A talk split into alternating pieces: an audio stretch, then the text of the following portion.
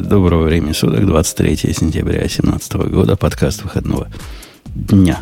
Радио Тип, выпуск 5... 564. 6.4 подсказал Алексей, который не тот Алексей, который приходил в прошлый раз, а тот Алексей, который приходил в позапрошлые разы, до того, как был в прошлый раз. А в прошлый раз это Ксюша была, и она сегодня тоже с нами. Мы прошлый, да, не было никакого Алексея, поэтому ты кого в прошлый раз? Кто, Про... по-твоему, в прошлый раз был Алексеем? Про... Прошлое это... Ты, ты с функциональным программированием знакома, Ксюша?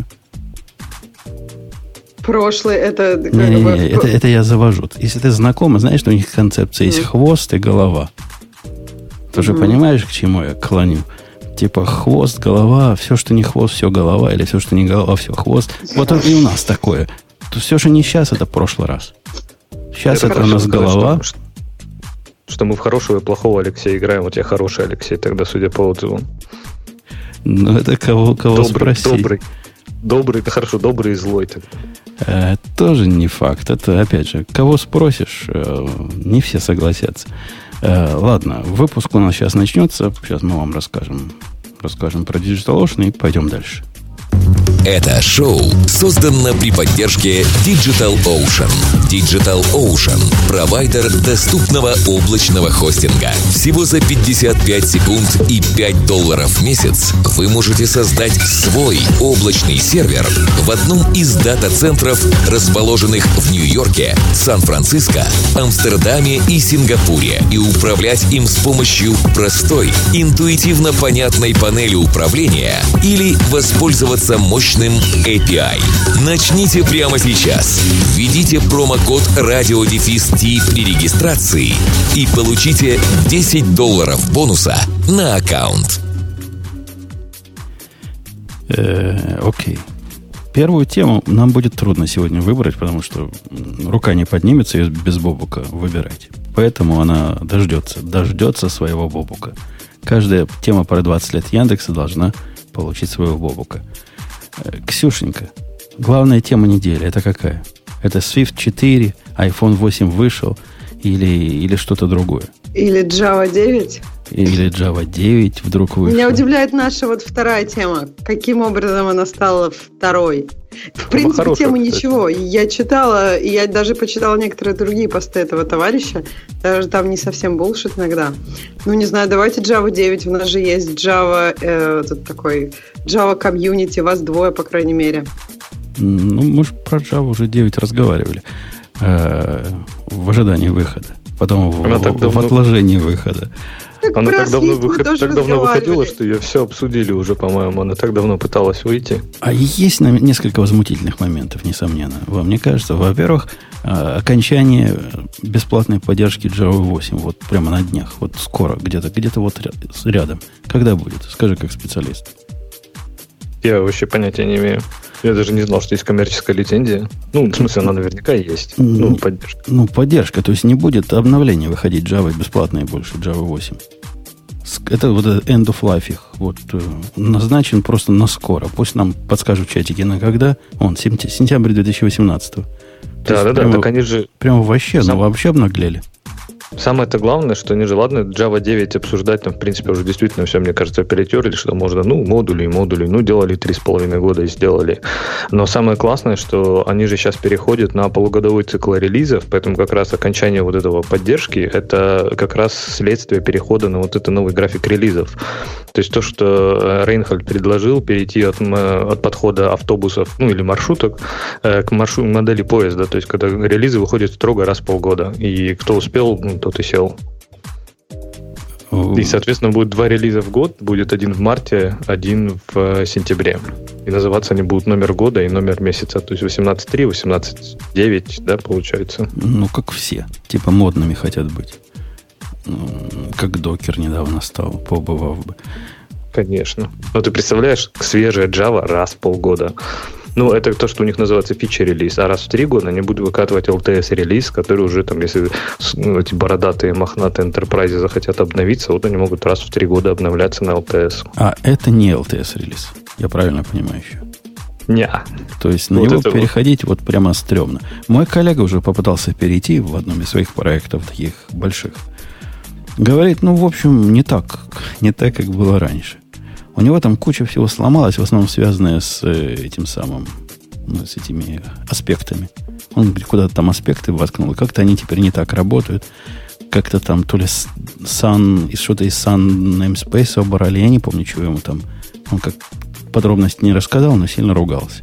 Вот теперь танцует вокруг этого с э, ну, ну, они там закручивают гайки постепенно по поводу доступа всего и везде. То есть они станут... Ну, в общем-то, из этого релиз же был отложен, что хотели-то, по-моему, там выпилить практически все небезопасные, то, что называется, доступы.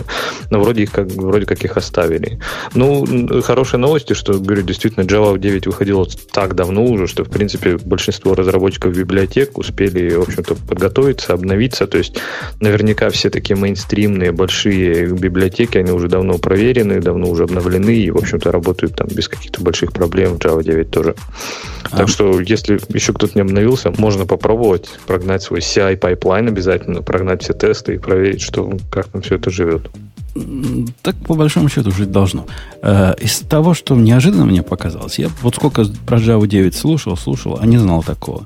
У них там целое, целое видео есть на сайте Oracle. У них там есть несколько таких э, видео, типа инженеры к инженерам но с оттенком маркетинга немножко. Так вот, э, там речь о том, насколько даже целых два видео, насколько как они хорошо приготовились к докеризации всего мира. Какая теперь Java хорошая для того, чтобы с докером дружить. Я просто не знал, какая она плохая до этого была. Там были когда-то, по-моему, проблемы у них, что то ли она неправильно лимиты памяти использовала и, в общем-то, могла уйти все, за все, все лимиты, которые ставит все, докер, все и лимиты. фейлилась. Не только лимиты памяти. Она лимит CPU не понимала лимиты. То есть ты ему говоришь, тебе два CPU положено, два ядра, а ему все равно. Он будет ну, на всех. Они подготовились. Да, теперь, значит, подготовились. А вот что касается памяти, это пока экспериментальная фича. Ее надо включить особым образом, а то будет ой-ой-ой. То бишь, если ты без этих э, ключиков включишь, ограничишь себе память, а, например, в Java, и запустишь без всякого указания XMS, XMX, это же про память, да? Это же про хип. XMX. Да, XMX, да. И оно попытается автоматически на, насчитать, сколько надо. Так вот, оно насчитает не столько, сколько надо. То есть, это такая проблема немножко ну, вымышленная. Кто без XMX запускает. Ты видел таких?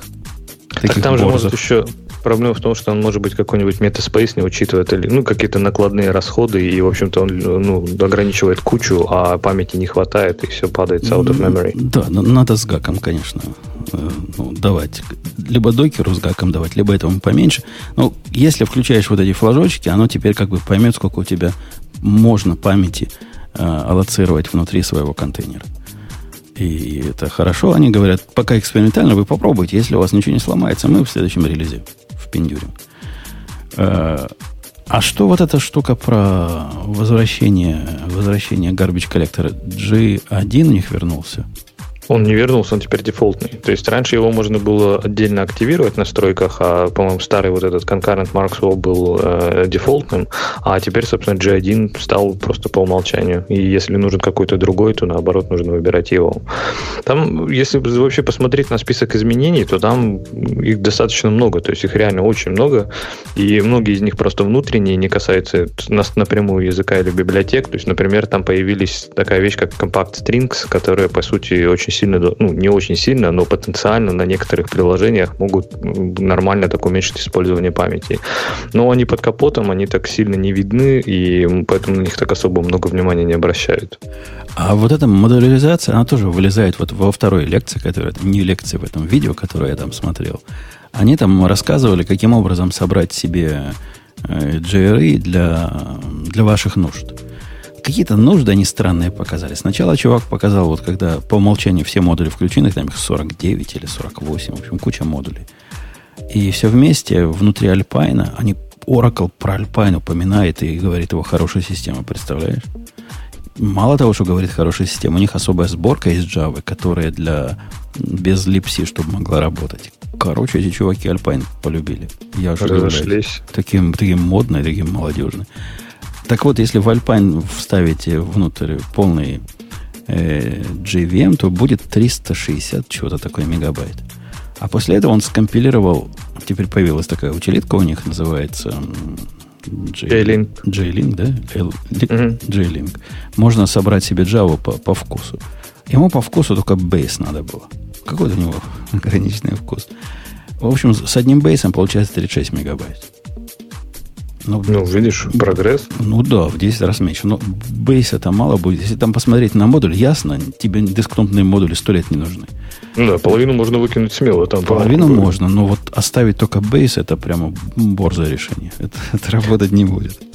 Ну, мне кажется, они зря делают такой сильный акцент на размер. То есть, ну, размер там контейнера 300 мегабайт, ну, это не конец света, в общем-то. Там же больше важно это то, что скорее вот именно можно теперь делать публичные приватные API, и вот это все упаковывать, там, не знаю, делать.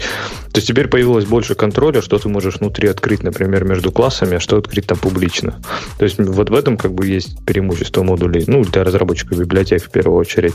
А сам размер, ну, да, ну, например, Windows контейнер весит дефолтный образ, по-моему, весит 20 гигабайт, и никто не парится.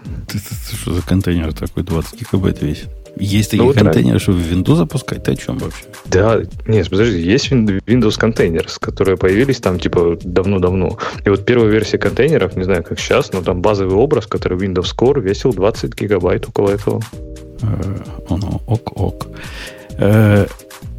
Короче, Java... поправляет 10 гигабайт. Все, видишь, все, да, все починили. Все, все лучше стало. Э, Ксюша, ну а ты молчишь, тебя вообще Java 9 никак не рад. Ты, ты же у нас женщина эту тему нам принесла. Йоланда нам про Java рассказала, а ты молчишь. Подержи сестру. То есть ты считаешь, что если о чем-то говорит мужчина-программист, то ты всегда обязан это поддержать? Ну, так получается, по логике. Ну, что ж поделать. Странная какая-то у вас логика. А, нет, ну я выбрал вам эту тему на поговорить, так как вас двое, и, по-моему, ну да, то есть не, мне показалось, что для трех лет работы, наверное, не так много изменений. Но, с другой стороны, тему, которую, о которой я буду рассказывать, Swift 4, там тоже изменений немного. Там, правда, один год всего. Но, прямо скажем, языки сейчас начинают двигаться, релизы все чаще, изменений все меньше, что логично. А, невозможно. До, до Swift 4 для тех, которые далеки. А, о, кстати, у нас обновилось, про Swift вспомнил. Запустил iPhone, а он мне показал странное в списке обновлений. Ну, сейчас вообще все странно на iPhone выглядит, если вы обновились. Как будто бы вы ну, либо слабовидящий, либо готовитесь к тому, чтобы стать слабовидящим. Да там все классненько стало. Ты что, так, так этот заголовок да, ходит да, красиво. Вот появилось няшное обновление программы Radio которая называется. Там гордо сказано, мы все переписали на Свифте. Не знаю, на каком свифте. Вот поэтому спрашиваю тебя, Ксюша, какой свифт был до этого в моде? Третий, второй, или они пропустили эту версию? Как? Как было? Ну, как бы до этого стабильная версия была третьей, но переходы с, со второго на третий были достаточно тяжелыми. И вообще переход с первого на второй, с второго на третий, вот они оба были тяжелыми. И для тех, кто не фанаты вот языков, мне кажется, этим людям уже поднадоело переходить.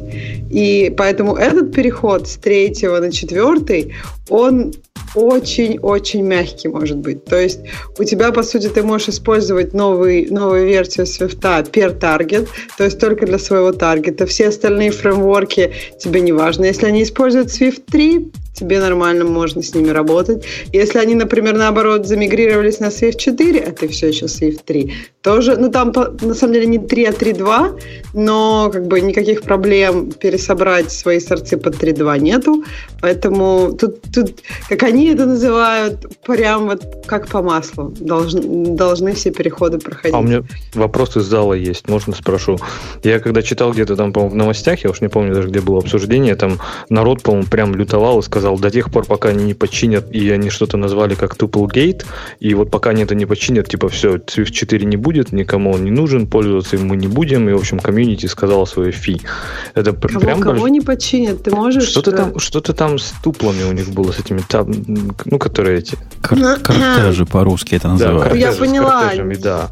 Мне и кажется... вот они, они прям это подали как big deal. Вот я думаю, если ты про это что-нибудь слышала, то это насколько это вообще big deal? Или это просто так, ворчание в сообществе? Мне кажется, что да, это какие-то прям очень нервы кого-то. То есть, насколько я понимаю, в Swift 4 никаких конкретных ничего конкретного, никаких пропозалов про туплы, я так понимаю, нет. Вот я сейчас прямо смотрю на лист пропозалов.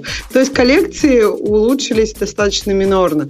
То есть там там и тут немножко побыстрее сделали, там и так далее. Ничего То есть не, не отломали ничего радикально, да? Нет, ну поэтому и переход такой простой. То есть все, что сделали, первое изменение, которое сделали, строки стали быстрее, и строки, с строками стало проще работать. То есть прошлая имплементация, то есть прошлая идея строк была какая? Давайте мы Э, объясним всем, что строки на самом деле как бы они юникодные, и со строкой нельзя как с массивом. Нужно понимать, что ты работаешь с символами. Но, в общем, как оказалось, никто этого понимать не хочет. И так как в большинстве случаев для правильной работы достаточно думать о строке как о массиве, все, в общем, лепили себе там какие-то костыли и все равно делали так. И поэтому... Слушай, а что за проблема? У нас тоже такое. Вот у нас в, в Go тоже угу. строка это не набор чаров, а набор таких других штук, ну, которые с Unicode дружны. Подожди, И... подожди, это нет, э, строка ты можешь к строке обратиться как к массиву, то есть по индексу. Ну, это... Неважно, что набор. К массиву, к массиву чего? То есть, если взять там от строки пятый элемент, и что получится? Да. А. То есть нет, тут проблема не в чарах, тут проблема в том, что раньше тебе нужно было э, как бы обратиться на строке к определенной проперти, и у этой проперти уже взять там индекс 5. И вот это было неудобно. Ну, то есть, по сути, как бы, да, окей, я работаю с, не, не просто с чарами, а с, как бы с юникодными кусочками но я хочу обратиться к строке как к массиву, чтобы взять этот юникодный кусок. Так разве То это неправильно? То есть смотри, зачем тащить это бородатое наследие C, когда там строка это было массив байтов в памяти по определенному адресу с э, pointer арифметика и так далее. Давно уже пора избавиться от этого legacy. Строка это строка, причем тут массив байт? Никаких там байтов уже нет, мало ли как он так там хранится. Проблема в том, что ты хочешь со строкой работать все равно как с массивом, потому что ты представляешь себе ее ментально как массив, но не байтов. Ты представляешь строку, по сути, как массив символов. И, ну, э, это правда. То есть, если ты хочешь работать со строками, часто там ты хочешь там отрезать кусок или еще что-нибудь. Не, а это, никак, это никак не связано. Подожди, подожди. Это говорит либо об убогости стандартной библиотеки, либо об убогости программистов. В Java такого никогда же не было, правильно? Я, я я, я не помню. У вас в Java там тоже со строками. Ну, там в Java там какие-нибудь char, char, char add, там какой-нибудь substring, да, еще да. чего-нибудь. Они, Они смотрят на строку как на сущность, а не как на набор байтиков с ноликом в конце.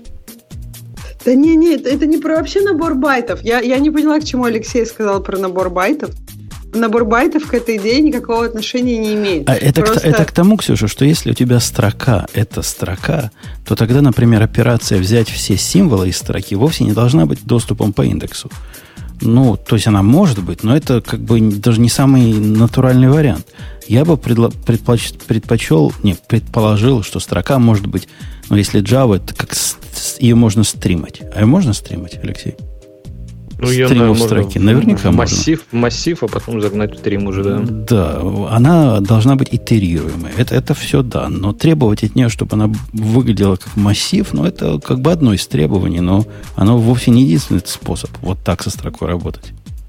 Ну, тут я, я, наверное, когда я говорила как массив, я как раз имела в виду то, что ты сказал. Это итерируемость простая, без аксессини какой-то специальной проперти и прочее, прочее. То есть просто упрощение синтаксиса работы со строкой. То есть глобально, ну, то есть перформанс строки поменялся, но это как вот и в Java, э, это не, ну, то есть для этого не нужно никакого изменения синтаксиса. То есть перформанс просто улучшился внутри. Но при этом есть еще как бы друг другая страна, другой уровень, то есть упростился синтаксис работы со строкой. Так, а насколько, насколько вообще вот big deal события там выход Swift 4? То есть это типа вот народ ждет, какие-то там есть вещи, или там и так все хорошо, и они просто уже ну, да, вот полируют какие-то ну, внутренние вещи? То есть есть вообще причины обновляться? Есть причина обновляться на Swift 4, но я не вижу причин не обновляться на Swift 4, потому что достаточно небольшое изменение. А, какие моменты, э, то есть почему я бы, наверное, обновлялась из-за двух вещей, о которых мы еще не поговорили. Первое, они опять говорят, что они улучшили компиляцию, в смысле ускорили компиляцию, особенно в проектах, которые Objective-C и Swift, которых очень много.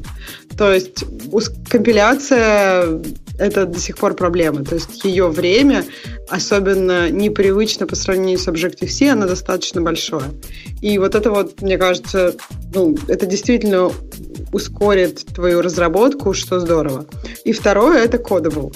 То есть э, Codable — это скорее не фича языка, это фича библиотеки, но это такая очень простая сериализация, в частности, джейсонов, и мне кажется, что это то, ради чего действительно, мне кажется, стоит обновляться, потому что ну, э, ирония еще в том, что Swift, когда вышел, э, очень было непросто работать с JSON, потому что там есть optionals, и там не было optionals chaining в самой первой версии. И поэтому твой, как бы твое, твой парсинг JSON это был такой просто спагетти код, код из кучи-кучи-кучи-кучи ифов. И было очень неудобно. И, то есть было очевидно, что когда Swift, о Swift думали, его проектировали, не было понимания, что люди на нем будут в основном JSON парсить, потому что мобильные приложения как бы это, это ну, часть того, что ты просто принимаешь какие-то данные серверов и как ты их отображаешь. Поэтому так, а сейчас... Неужели кажется, никто библиотек не, не понаписал для этого? Понаписали. Зачем, зачем но... прям версию, версию-то ждать? Ну, когда, когда Swift только вышел, не было еще каких-то best practices, рекомендованных библиотек и так далее. То есть, да, понаписали какие-то не очень хорошие библиотеки, которые, э, у ко- которые каждая по-своему парсит и с которой разные проблемы. Это, это все решилось. То есть, в принципе, это не, не, то, не какой-то pain point. Но, с другой стороны, иметь в стандартной библиотеке что-то, что делает каждое приложение, кажется довольно логичным и интересным. То есть и сейчас она очень, сериализация JSON, она ну, такая очень, эм, очень близка к самому языку. То есть достаточно удобно это делать, логично все. Код понятный. Ну, то есть лучше даже, чем использование каких-то там внешних библиотек. Но плюс ничего внешнего тащить не надо, уже есть на системе. Опять же, binary size — это проблема для Swift. Они все пытаются его уменьшить. Сейчас, я так понимаю, у них основные идеи, которые они имплементировали в Swift 4, они просто э, выкомпайливают то, что вы не используете. Например, вы там объявили, что это какой-то там, например, класс конформит протокол, но на самом деле нигде это не вызывается. То есть они просто это выкидывают. Но по сути, как бы с binary size еще там много работы, которую они говорят, что будут делать в принципе. Тришейкинг такой делают. В общем, ну, это не так, кстати, Леша, смешно, что вот у них добавили, добавили, где они все... Конечно, отсутствие Джейсона в стандартной библиотеке кажется странным в 21 веке. Но в моем мире, Ксюша, собираются добавить, типа тоже большой дел, метод шаффл, чтобы можно было зашафливать любые элементы любой, любой, ну, типа массива, любого слайса. Вот ну, часто надо. И у меня прямо в своей библиотеке есть имплементация вот этого, того же самого фишера Ятса. А, теперь, теперь будет этот же фишер и библиотеки. Так смотрите, получается, что ну, вот в Java 9 то же самое, да, что Java 9, Swift, Go, у них всех получается язык и э, набор библиотек, они ну, неразделимы. То есть, если хочешь что-то изменить в базовой библиотеке, выпускаешь новую версию языка. И вот Java 9 даже был на этом, по-моему, дискуссия была, почему вы там типа не выпускать их отдельно, и там какие-то куча аргументов была. Я не понимаю, почему нет. То есть, зачем там ждать, не знаю, год новой версии языка, если тебе надо добавить поддержку JSON или там метода shuffle. Он выкатил новую там версию std либо просто и все в каком-нибудь маленьком патче. Ну, это же аддитивное добавление. В Гош так и происходит. Они же не ждут годами. Они часто выходят версии, и все версии вот про это. Какую-нибудь хрень маленькую добавили. Но обычно бывает одна более-менее средняя хрень и несколько маленьких. А бывает просто много маленьких. Ну, ну подожди, а как часто они это делают? Ну просто если ты хочешь делать раз в неделю, то мне кажется достаточно сложно поддерживать общую стабильность.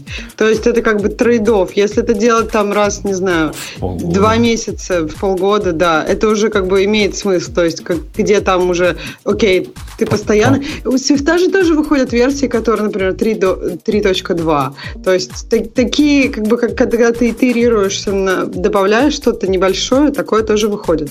Но ну, вот. в год только такие выходят, поэтому тут как-то трудно сравнивать. Но mm. на моей памяти в этом году, по-моему, две версии уже было.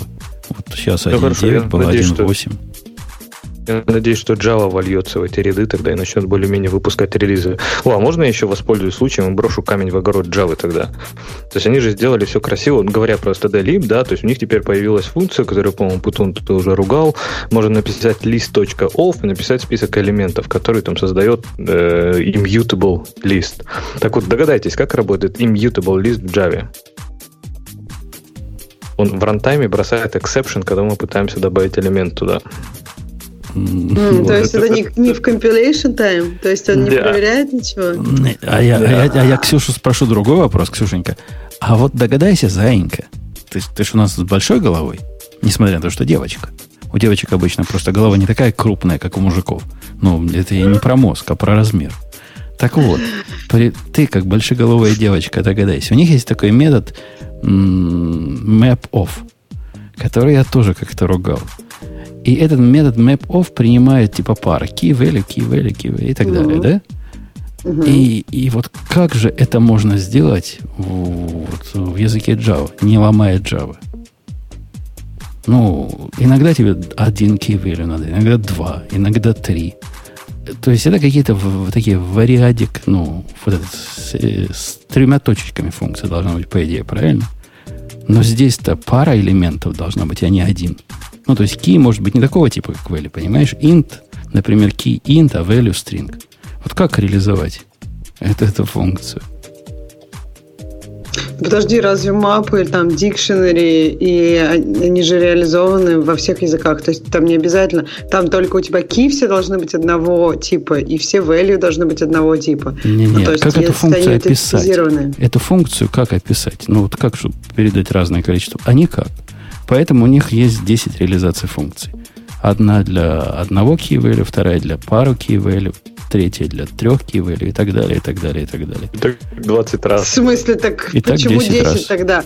А если ты хоти... 11 хочешь передать? Нельзя. Таким образом, Не можно повезло. до 10 передать. Серьезно?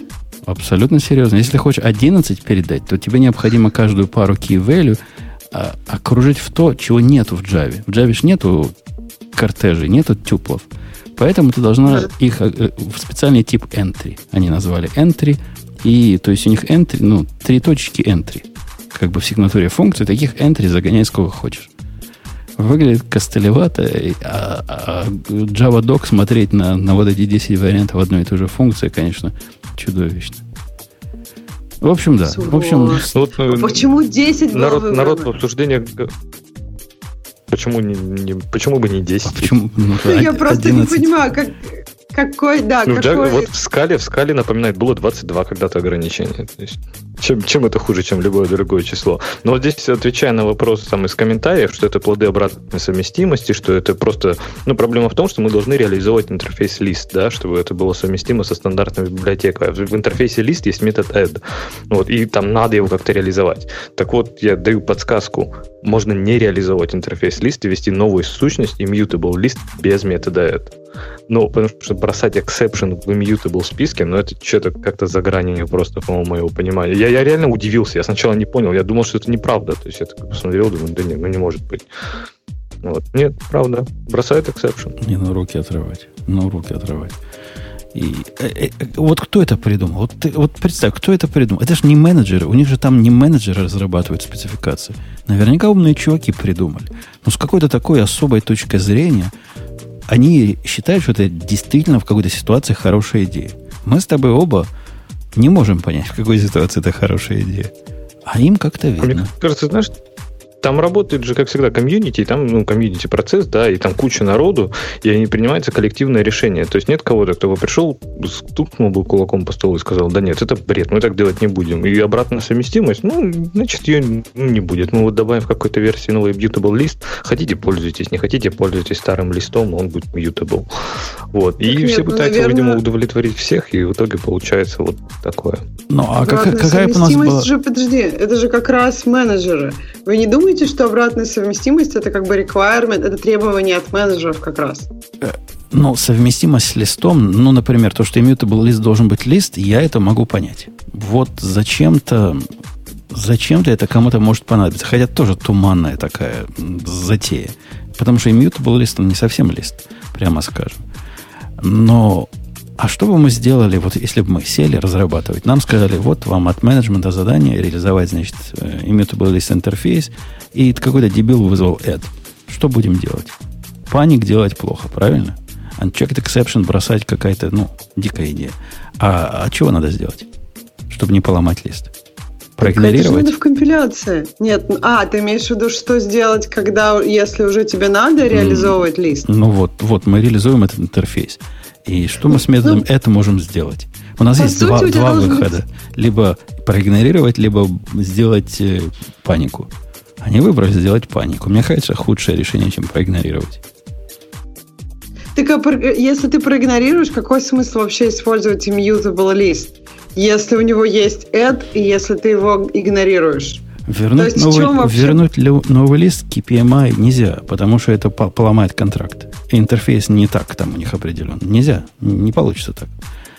Да, два, он ничего не возвращает. Два, этот, два, этот. два выхода есть. Мне, мне кажется, надо просто игнорировать.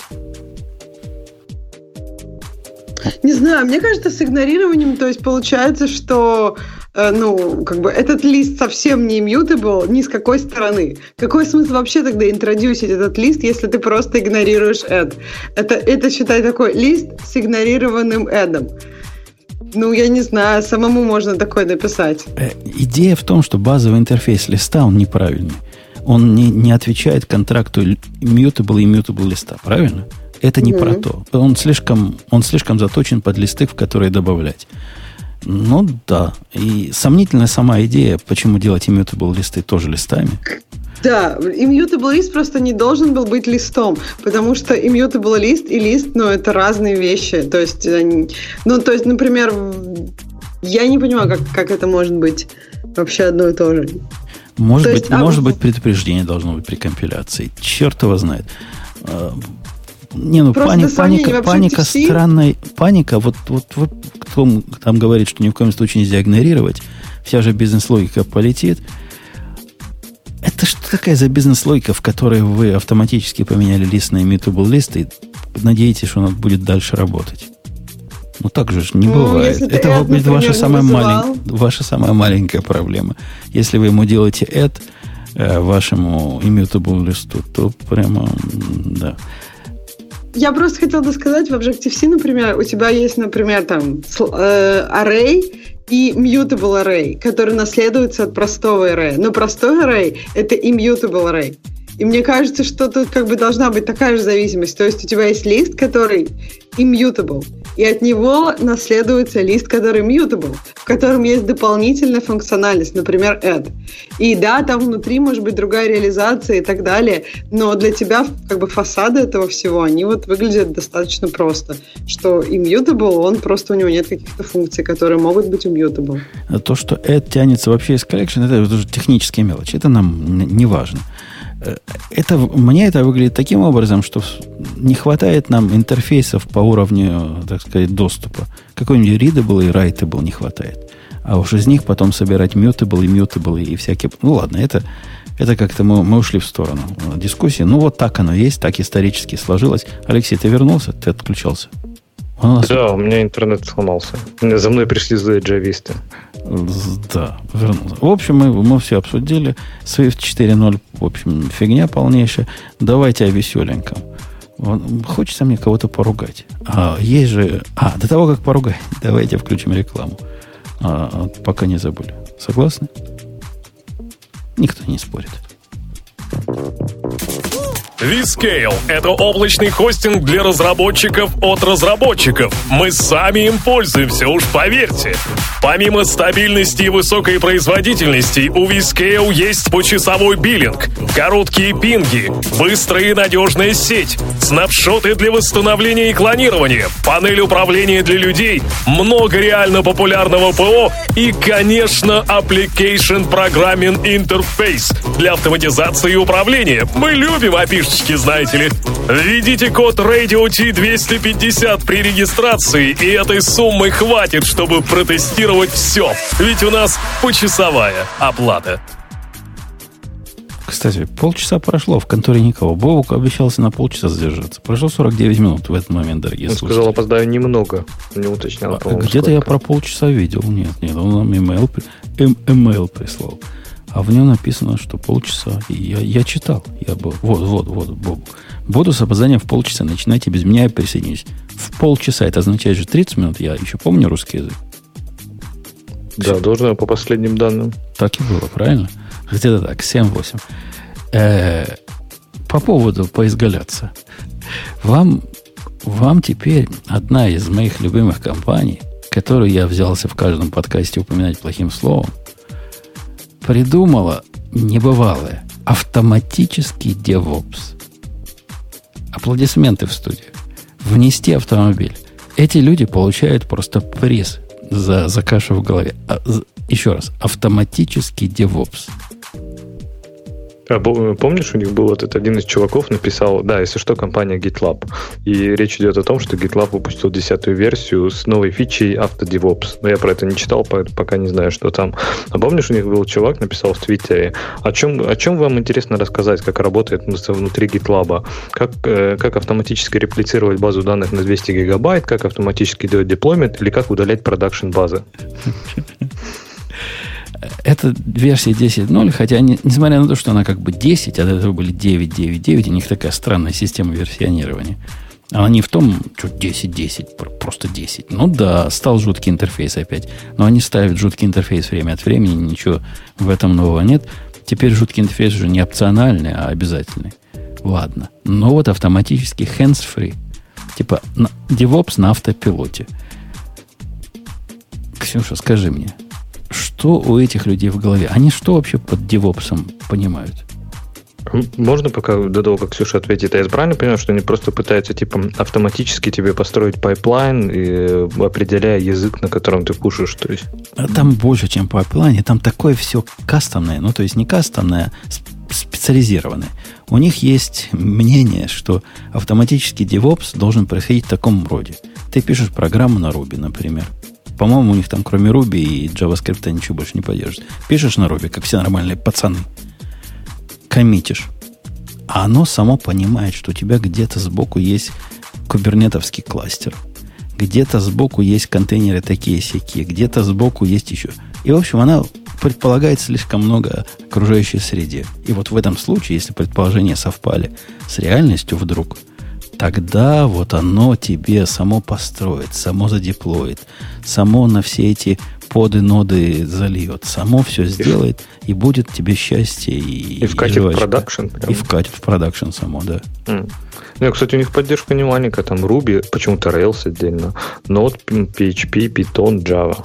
Так что неплохо. О, просто... А, надо, знаешь, надо сделать следующий шаг им, чтобы, короче, даже не надо было настраивать Kubernetes. То есть, когда ты пушишь, а у тебя нет Kubernetes, он автоматически создает тебе кластер где-нибудь в AWS, привязывает туда твою карту, все это деплоит. Алексей, это мелко. Следующий шаг будет не это. Следующий шаг, оно должно самой код писать.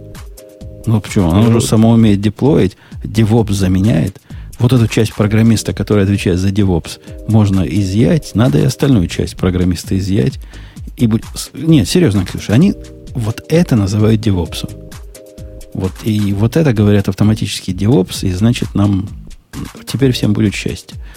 Поясни, почему они не правы.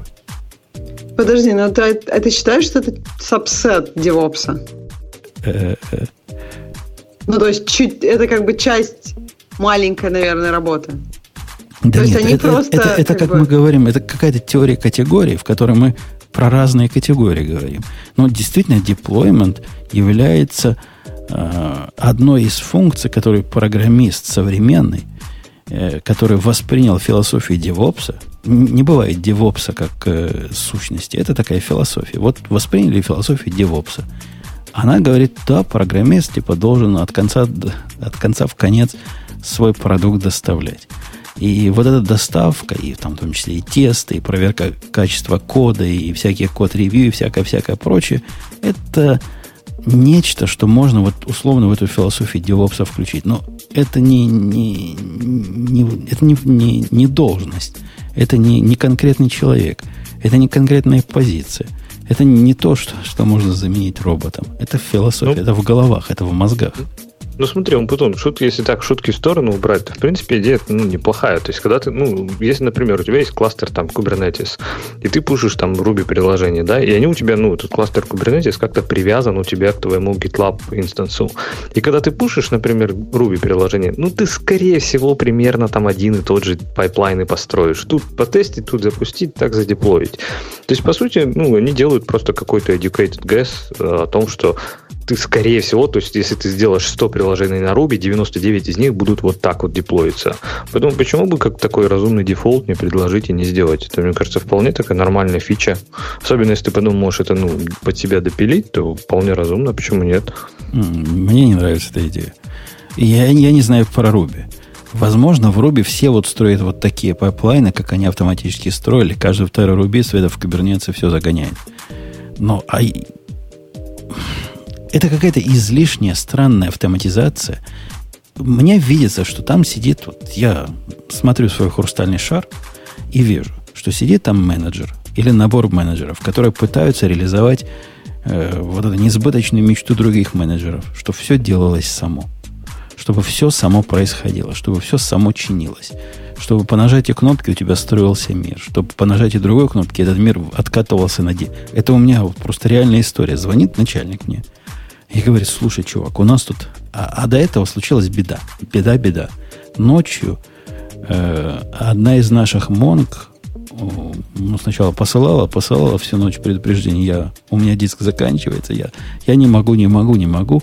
К утру, значит, наш, э, тот, который смотрит, чтобы диск совсем не закончился, убил ее к чертовой матери. Но всю ночь тот, кто эти сообщения получал, спал спокойно в постели. Это был не я. И а к утру оказалось, ну, все, умерла. Причем закончились размеры диска и на, на всех нодах. Они все оказались одного размера. За что, конечно, руки отрывать надо. И вот такой инцидент. Ну, утром все подняли, диск увеличивали, и все. Теперь будет следующие три года жить. Начальник возбудился сильно, говорит, давай займемся сильной э, активным проектом по улучшению выживаемости наших систем в таких ситуациях. И от этого у него подобное решение, вот как у GitLab, как у менеджера GitLab. Говорит, а давай сделаем такую штуку, которая все проблемы решит сразу. Я говорю, как, как, как интересно, с этого места поподробнее. А он говорит, у нас сегодня система работает. Я говорю, работает. А завтра не работает. Я говорю, железно. А давай, говорит, когда завтра не работает, мы сделаем так, чтобы оно вернулось к вчерашней системе, которая работала. Вчера же работала, сегодня не работает. Ну, согласитесь, двоичное состояние всякие мелочи, что за день там что-то накопилось, какие-то сделки приходят, меняется мир, это его не волнует. Вчера работал, сегодня не работает. Давай сделаем, чтобы было как вчера.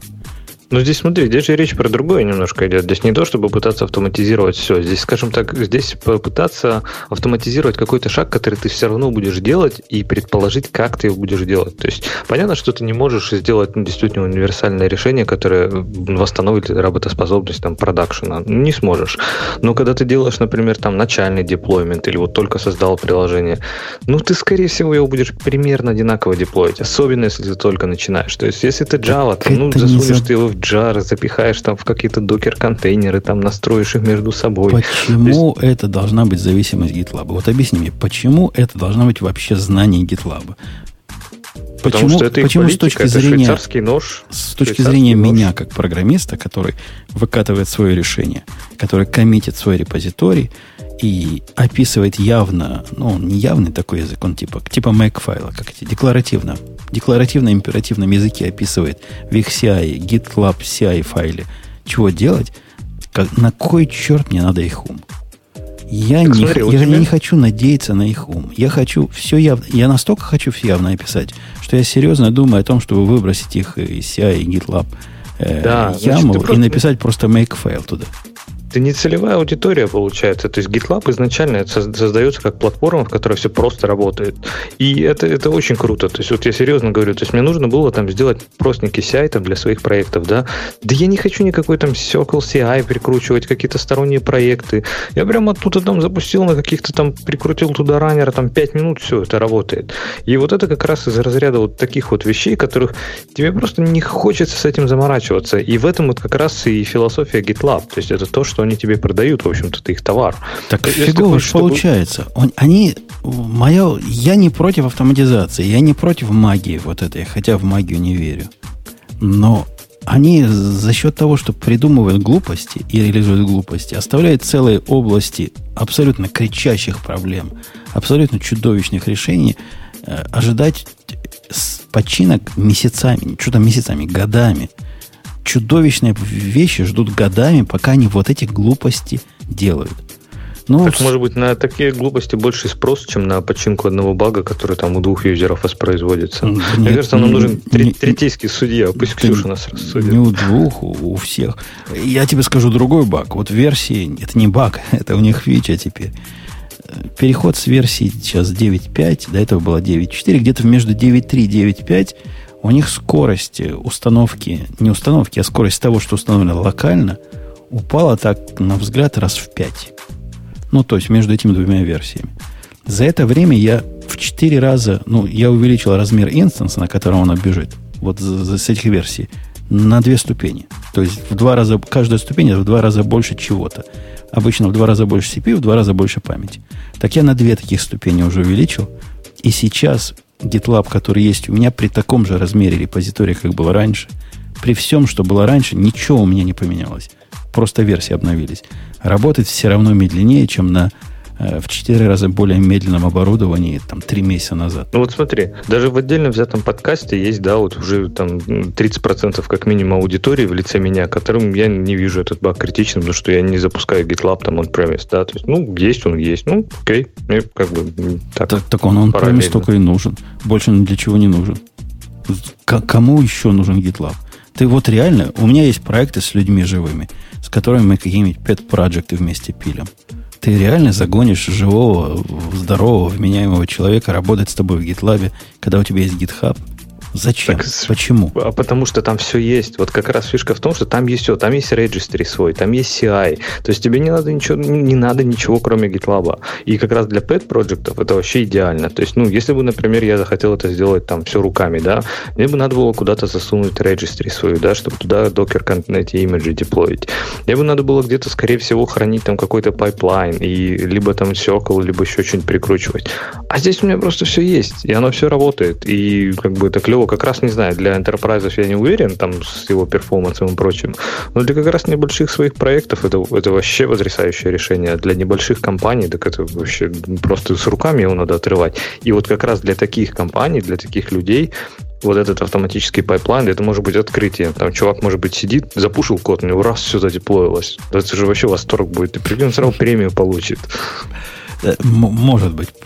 Кстати, насколько медленнее становится сама, самодеплойные версии, настолько быстрее становится их публичное предложение. Они там действительно CPU добавили или дисков SSD поставили, но их э, облачное решение работает быстрее. С ним уже не так чудовищно, все еще чудовищно плохо, но не так чудовищно плохо, как было раньше.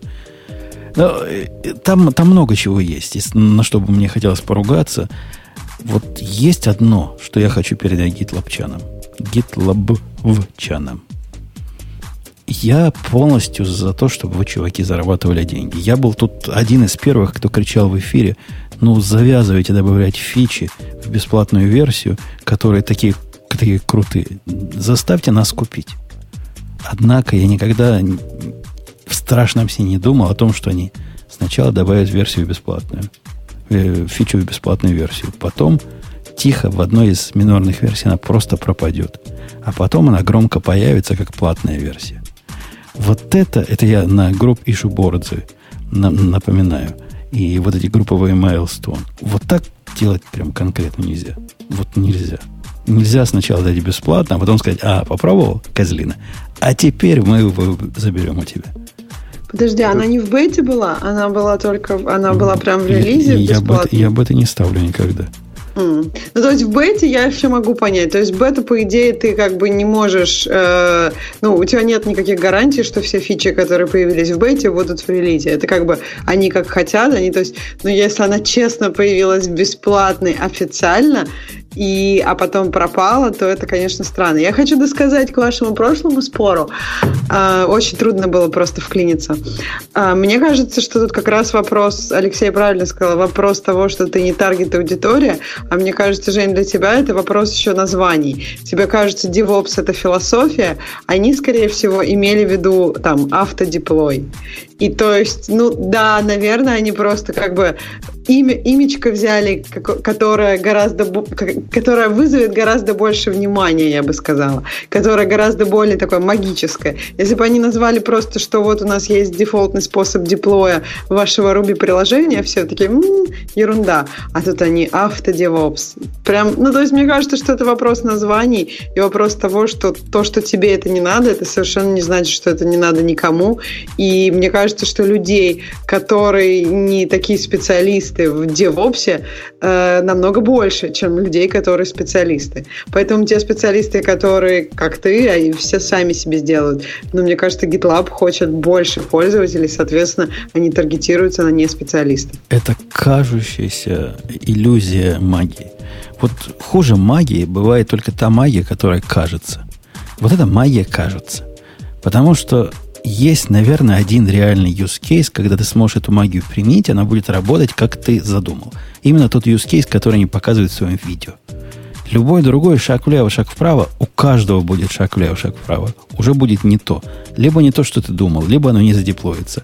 Либо тебе надо сначала полчаса курить документацию, каким образом эту магию э, настроить, куда там свои адреса прописать. Да проще бы написать этот трехстрочный YAML файл, в котором все явно укажешь, вместо того, чтобы бегать по настройкам в 10 местах. Меня в свое время GitLab-то этими купил. Я пришел из совершенно шикарной системы, из TeamCity. TeamCity это прямо, это Мерседес. Вот эта штука это Запорожец. Ну вот они, Воу, они, они, они пытаются... TeamCity, Без сарказма? Нет, TeamCity это крутецкая система. Крутецкая, продуманная, умная система, но она заставляет тебя жить в этой системе и, и знать эту систему. Она сложная. Пытается казаться простой, но она сложная.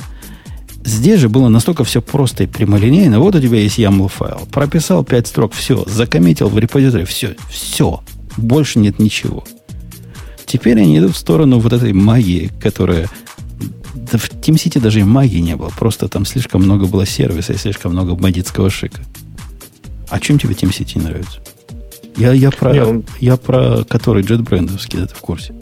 Да, я про него, да, да, да. Не, он мне как бы нравится, но не знаю, мне кажется, сама концепция, что у тебя код полностью отделен от CI, она какая-то немножко странная. А у них уже не так, ты тоже давно уже жил. И когда я уходила, было вот так, как ты говоришь. Сейчас они вот как, как GitLab умеют. Когда у тебя и конфигурация, и код как-то вместе да? могут быть в репозитории, там все дела.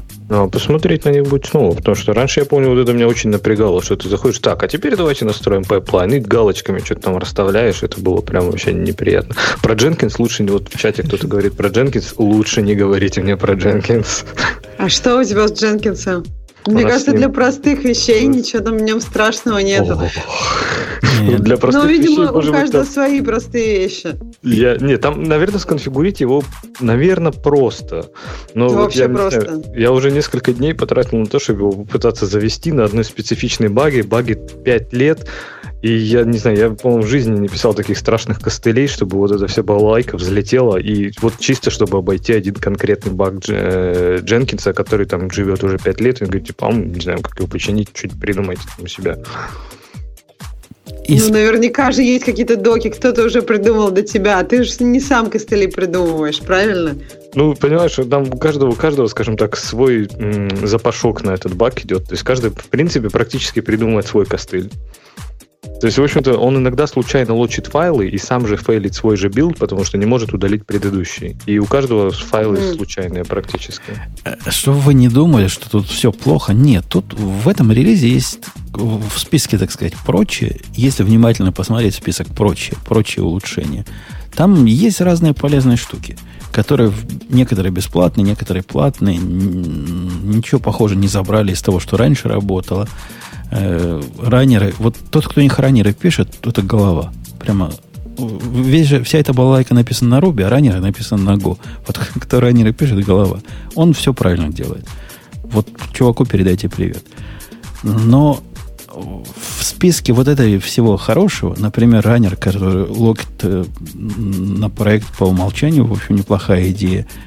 Попроще сделали пермишины для проектов, тоже неплохая идея. И вдруг среди этого вылезает нечто э, Weekly View for Cycle Analytics. Вот, этот, вот эти аналитики, которые они пытаются туда впендюрить, чтобы менеджера сделать счастливыми. Помнишь, я рассказывал, да? У них есть такой параметр – насколько активно пользователь комментирует. Если он активно комментирует, значит он молодец. А если он не активно Нет, комментирует чужие... У них есть ну, такая, подожди. реально, реально такая аналитика. И можно... Ну, вот, у них ну, можно зарплату людям срезать. Вот мало комментировал Это имеется в виду, что если комментируешь чужие дифы, что типа не добавляешь, я не знаю, свое мнение в каждый диф, ну, плюс один? Дифы и, и, и тикеты, и, в общем, всякие разные места, где можно комментировать. Вот как бы коммен степень твоей болтливости это такой параметр, который ну, надо оценивать менеджеру. Справедливости, справедливости ради, там много у них критериев. Например, есть достаточно полезные, сколько у тебя фича, например, может пройти там этапа разработки до деплоймента. То есть тут классический cycle анализис. Он, в принципе, там, да, наверное, есть немножко такие нерелевантные, но есть, в принципе, полезные метрики. Есть. Но на метрике, мне кажется, есть определенный перекос на вот эти метрики, которые выкатываются со скоростью пугающей людей разумных. Э, опять же, из, смена навигации. Вот смотри, раньше у них было как? Хочешь ты проект перенести из э, одного репозитория в другой? Было дико. То есть, Ксюша, догадайся, как у них переносился э, проект в другую, так сказать, группу? Ты не догадаешься. Это риторический вопрос. Надо было нажать Edit. Не ну, знаю. как будто бы ты хочешь отредактировать текст самого тикета. После этого там появлялся такой серенький, едва заметный боксик, который можно было выбрать, куда перейти. Потом типа submit делаешь, и он закрывался здесь, открывался там. Это было дико, но это было давно, это было всегда. Мы к этой дикости привыкли. Теперь же они это убрали. Теперь так нельзя переносить. А переносится где-то из поп-ап меню в правом каком-то месте э, э, как отдельная функция стала, ну, стала правильно. Но мы уже к неправильному привыкли. Ну так мне кажется, нужно было просто Эдит тут тоже оставить. Как хотя бы ну, на несколько версий для Legacy каких-то для обратной совместимости, а потом ее убрать. И посоветовать тебе, когда ты заходишь в Edit, там с какой-нибудь этой, если вы хотите перенести его туда-то, зайдите туда-то. Но просто мне кажется, что это вопрос тут не в том, э, что они изменили фичу, сделали теперь правильно. Вопрос в том, как объяснить об этом пользователям, чтобы они даже не заметили ну, каких-то неудобств. В этом же проблема. Изменение версии, это все у GitLab, вот конкретно GitLab, изменение версии, это болезненный эксперимент. Я не помню, я таких систем не пишу. Вот если бы я китайцу разрешил бы творить, он бы вот такое творил. Каждый раз что-нибудь новое. А еще с новым фреймворком. Сегодня он с Angular вторым, завтра он с четвертым, послезавтра на React перешел, а потом на Vue view этот. Подожди. Ну, потом второй и четвертый не сильно отличается. Ну, неважно. Он бы с первого на второй, потом со второго на четвертый, потом на React. Ну, я просто да, вижу. Ну, идею я понял, да. У них вот такая свобода, похоже. Вот воротят, что хотят. Какие-то каждый раз надо переучиваться. Ну, это невозможно. Только привыкнешь, пару версий, типа, отпустили, дали тебе вдохнуть, и все, и все, и все по-другому. Все не там, все не так все умолчания не такие. Мало того, что умолчания, иногда они в одной версии merge request, когда делаешь, он автоматически удаляет э, branch, с которого, значит, мержится. Ну, как-то странное решение, согласитесь. В Может, следующей... галочка где-то есть? Да-да, есть галочка, которую можно убрать. А. В следующей версии эта галочка уже убрана за вас. И вот так у них все. Вот, вот все у них такое. В общем, зла не хватает. Но я свое зло вы, вы, вы, вы, выплюнул на них. Выплеснул. Выплеснул. Точно, молодец. Э, что нас дальше смотрит? Ксюша, Алексей, кто-нибудь? Где же Бобук? Ну, там была неплохая статья про то, что мы вначале говорили, про нужны ли вам рок-звезды в команде вообще, которая затрагивает э, тему интервью и вообще вообще собеседований и набора программистов. Ты что, статью читал, что ли? Ты что, реально, реально готовился? Я реально читал. Окей, окей, ты просто нас всех удивляешь. Бобок нас приучил, что читать статьи это вредно. Ксюша тоже читала. Да, я ее читала, и мне кажется, она совершенно не об этом. Но мне интересно поэтому услышать мнение Алексея. Ну да, давайте я тогда что, я расскажу, что я прочитал, а потом мы выясним, одну ли ту же статью мы читали или нет. То есть э, речь идет о, о пост в статье, я даже не, не очень понял, чем занимается компания, я так понимаю, они кон, ну, консалтингом занимаются, да, каким-то, то есть работают с клиентами. И он сказал, что к нему часто приходят люди, которые говорят, мне нужно найти Java-разработчика, который работает 15 лет в технологии, который знает вообще все. Вот про Java знает все. Потому что мне нужно писать на Java, и надо как бы уметь писать на Java. А вот этот автор статьи, собственно, он говорит, что а, а я все больше вижу, что как раз основным, основным навыком, который требуется от разработчиков, это даже не столько технические навыки, сколько, скажем так, умение работать в команде. И подтверждает это, в общем-то, тем, что а, там как, исследованиями, ссылками даже какими-то, на то, что, в общем-то, э, умение человека общаться и строить отношения в коллективе, и строить вообще работоспособную команду, которая работает с предсказуемой скоростью и с предсказуемым там, результатом, но гораздо важнее, чем умение там, какие-то чисто технические навыки. И что вот это гораздо более ценно и для разработчиков. И не надо пытаться собрать команду рок-звезд в команде, которая, там, не знаю, 50 лет опыта на двоих, и которые могут переписать компилятор Java с нуля, а надо написать тех, которые могут разговаривать друг с другом и эффективно решать проблемы вместе. Собственно, об этом и статья. Мы одно и то же читали? Ну, мне кажется, это... Да, мы одно и то же читали, но просто так для информации там ничего про Java нет. Ты, мне кажется, когда читаешь про технологии, у тебя это... Я даже прям сделала э, серч на этой странице, думаю, может, я бы ну, что-то про хорошо, Java. Не было вообще ни слова. Я для, вот, да. для слушателей честно скажу, чтобы они не удивлялись разным толкованиям, статья на иностранном языке. Поэтому каждый может прочитать что-то свое. Да, Ксюша, что ты прочитала? Подожди, но слово Java, как бы оно, ну, я не знаю, оно должно же, наверное, быть на том же языке. То есть, как бы не было там про Java. Да ну, нет, но про, это про не суть. Суть, да, суть, да, про меня, э, как бы для меня эта статья была немножко о другом, просто потому что я э, читала про проект Аристотель уже, который сделал Google, который для этого, мне, для автора статьи, я так понимаю, был в какой-то момент каким-то откровением. И проект Аристотель, я напомню для тех, кто не слышал про него, это когда Google мне кажется, около 10 лет, они достаточно долго вели исследования, пытались понять, что же на самом деле как бы, какие факторы влияют на успешность команды. И как бы а, они с удивлением выяснили, что это не звезды, не количество звезд в этой команде, э, не какие-то другие индивидуальные показатели. То, что они с удивлением выяснили, это как раз э, способ взаимодействия команды. И то, что способы взаимодействия для разных команд будут разные.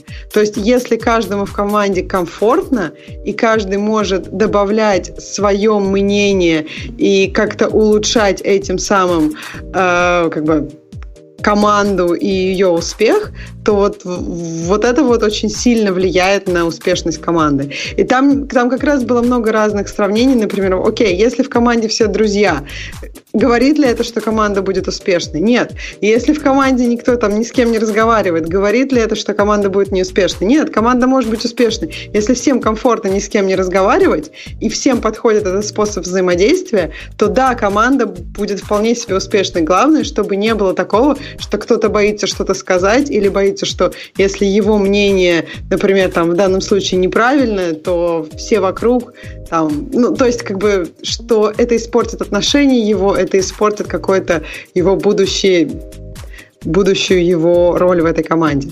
Да, и вот тут, это... мне кажется, интересный момент был, который часто упускается, что когда мы говорим, окей, нам не нужны звезды, мне кажется, часто у стартапов начинается такой маятник, качается в другую сторону. Да, давайте возьмем, у нас все команды будут клевые, и все такие дружные, и всем комфортно, но никто ничего не знает. И то есть, мне кажется, что вот в этой статье было, есть такой очень прикольный график, когда он показывает, окей, сначала мы идем даем по техническим скиллам, то есть вот у нас есть какой-то бар по техническим скиллам, который мы согласились, это наш бар, мы не можем его нарушить, потому что проект такой и такой. Например, если у тебя какой-нибудь очень там, не знаю, наукоемкий проект по машин-лернингу, мы не говорим, что мы сейчас возьмем любого программиста, который вообще не слышал слова машин-лернинг, но он такой клевый, он вольется в команду. Нет, мы ставим какой-то уровень для технических знаний, и вот из этого потом все, что выше этого уровня, мы уже выбираем не чисто по техническим знаниям, то есть это не просто функция технических знаний, а это функция того, насколько этот человек будет эффективно взаимодействовать в данной конкретной команде. Мне кажется, что это достаточно разумно. Фигня полная. Я, я могу сказать, что это работает прекрасно, и я более того работаю как раз сейчас. То есть это, в общем-то, это наша философия, если что. То есть вот эта философия сбалансированной команды, команды, в которой у каждого есть право голоса, в которой, которая построена на общении, в которой эффективность достигается общением. Ну, мы уже говорили про парное программирование, которое, в общем-то, экстремальное проявление общения в команде. Вот, и это работает прекрасно, и на это нужно, это нужно уметь, этим нужно заниматься, на это нужно время, но когда вот этот маховик раскручивается, когда маятник начинает вот этот качаться, и когда команда начинает работать именно как команда, это реально, это чувствуется, вот ты прям ощущаешь то, что называют моментум. То, что вот до этого я когда слышал, мне казалось, ну, как это, что они все говорят, какие-то странные слова, что за моментум, полный маркетинговый булшит. Не, это не булшит, это ты реально ощущаешь вот прям, как это все работает. И я могу сказать, что это не просто, но это работает. Повторю, повторю свой предыдущий вывод. Фигня полная. Расширю так сказать, description. Это был такой снипет, а теперь description. Если вам повезло, дорогие слушатели, у вас в команде есть один умный, то считайте, что вы просто, в, не знаю, в трех процентах счастливчиков. Я думаю, же трех будет много. Наверное, еще один процент счастливчиков. Е, что значит умный? Умный это не значит 7 пядей во лбу и умеет всю проблему решить.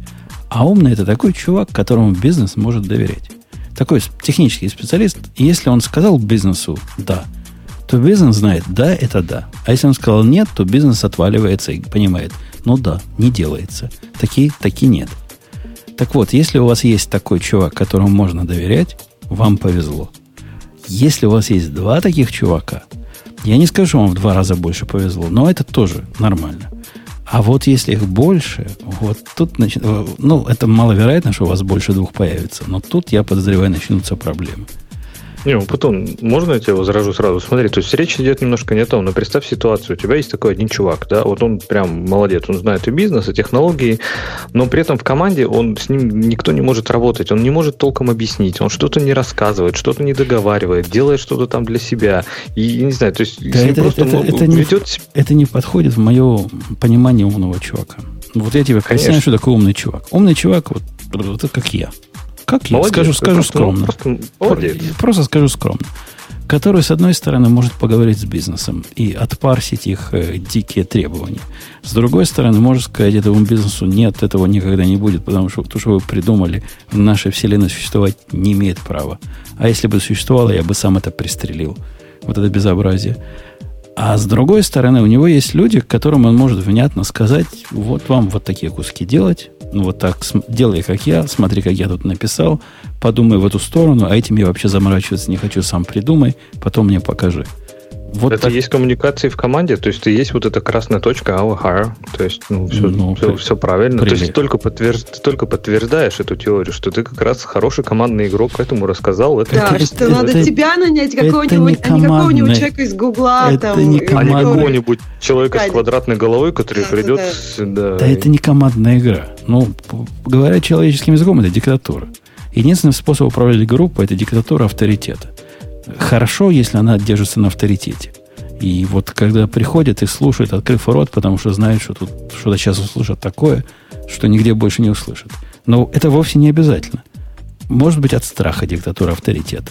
Мне кажется, единственный способ управления, вменяемое управление любой командой, это диктатура. Никакой демократии быть не может. Консенсусное управление, которое у нас, например, есть в нашем типа стартапе, это тоже фикция. На самом деле консенсус консенсусом, но все знают, что слово последнее. Поэтому все ваши вот эти, вот эти демократические командные приговорки, да, мы сделаем это, ребята, мы команда, мы сейчас вместе импульс. Мне кажется, ты неправильно это понимаешь. Там, смотри, э, есть люди, которым абсолютно комфортно работать в диктатуре. Им так намного комфортнее, когда все решения не их. И если это, людям комфортно, и у них есть такой лидер, то это подходит под определение успешная команда. Но, как выяснил Google, я, конечно, понимаю, что, ну, я не знаю, 10 лет исследований идиоты какие-то делали, мы потом лучше знаем. Но, конечно, это делали... Google, те, Ксюша, это делали те самые идиоты, которые считали в течение 10 лет, что нанимать людей при помощи подсчета шарика в автобусе хорошо и правильно. Ничего подобного. Теперь они, решили... Разные люди. Ничего подобного. Они же... Это же был эксперимент. Они сделали эксперимент, они собрали данные, и они официально сказали, что дурь это все. Да, ну, молодцы, я, я... молодцы. Это другая группа я, была, тоже в Гугле. И тоже, тоже 10 лет. Я поддержу Ксюшу. Да, они до... ну, ты а только как можно доказываешь точку зрения. один месяц? Это же невозможно сделать за, за любые социальные проекты, тебе нужно достаточно много данных. И то есть их как бы вывод не то, что то, вот, например, диктатура не работает. Их вывод, что диктатура работает с некоторыми людьми. Любой, как бы любая команда работает. То, что рассказывает Алексей в примере своей команды, если для них лучше всего работает консенсус, это как бы это тоже, то есть оба ваши мнения, по сути, это просто про то, какие люди собрались в этой команде. И они доказывают одну и ту же точку зрения, что самое главное найти вот этот подход. И это то, о чем и статья. То есть ты просто вот у тебя он потом такой стиль командной игры. То есть тебе надо, ну вот проще, не знаю, сказать, делать так. Но представь, у тебя придет такой же период, представь, придет второй путун. Вот реально а, два а, у, у нас есть. Вот у нас, представь, у нас в конторе есть два умных. Это я просто ну, наслаждаюсь. Я никогда не работал э, вот в команде, где есть два умных. Но было, значит, полтора умных. Была у меня Ксюша, не, не шовинистически, но была тетка, которая была умная, пока, ну, пока ее не накрывала. А потом становилась сумасшедшей. Но все остальное время была умной. Это было приятно. Большинство этих лет, что я работал, нет, так не выходило, потому что это редкость. А сейчас у меня именно так. И мы с этим вторым умным поначалу, вы не представляете, какие терки были. Ну, вот просто реально, я вот такой политики технической – за свою жизнь столько не провернул, сколько мне пришлось. Он, он же тоже умный. Он же понимает, что я имею в виду. Э, но ничего, как-то как год, год на это потратили, но, но устаканилось. И да, нормально.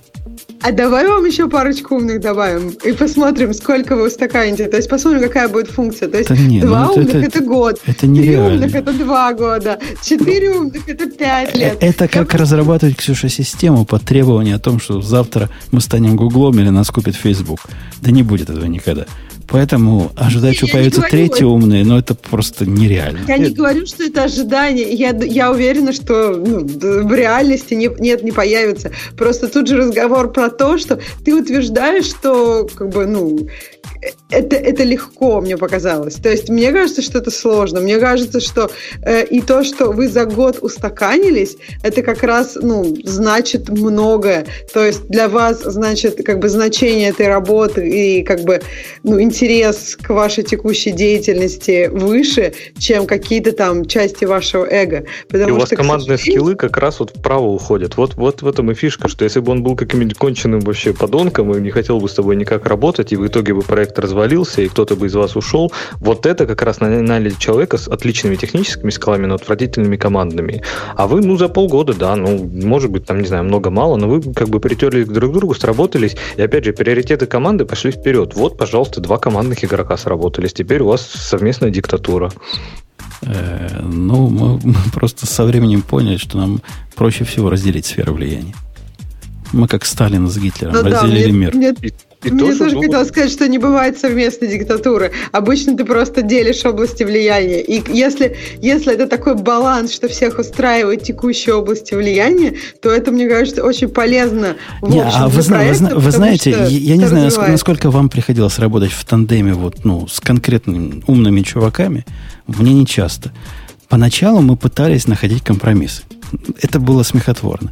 Например, у него была точка зрения, по-моему, я эту историю рассказывал, что продабаф это зло. Мы писали новую систему, начинали. Я попытался, это на Java система была, я попытался, значит, свой подход применить, который я последние годы применял. Мы описываем все модели протобафом, генерируем из них все. Ну, вы понимаете, да? Кроме того, сериализация. Нам еще time series надо в файлы какие-то засовывать. Прелестно. Он, скрипя сердцем, согласился, но было видно, как ему больно. И он вот ненавидел этот протобаф вот всю оставшуюся жизнь. И ненавидел, но не мог объяснить почему. Потом он смог объяснить почему, когда появился в Java новый тип э, дата, как datetime, не datetime, как он назывался новый? Ну, новое время, которое Offset появилось. Daytime. Да, который... Его как, нельзя было в протобаф засунуть? Который из... Э, откуда его украли? Скажи, Леша. Ну, я забыл название. Черт его знает, откуда его украли. Из Джода Тайм, наверное. Из, из Йоды, точно. Из Йода его украли. И его единственный способ засунуть в протобаф было при помощи таймстемпа в секундах, миллисекундах 70-го года. Тут, значит, он сказал, убираем протобаф к чертовой матери. Я говорю, ну, не могу, я, я не согласен. Не согласен. Он говорит, а я, а я так хочу. А я говорю, я так не хочу. И вот прямо реальный конфликт был. В это же время происходил другой конфликт. Его организация проекта, он пришел из большого банка, и у них там такая чудовищная организация джавовских проектов – ну, не знаю, может, Леша, она кажется нормальной, где, во-первых, это монорепозиторий, несмотря на то, что мы пишем сервисы.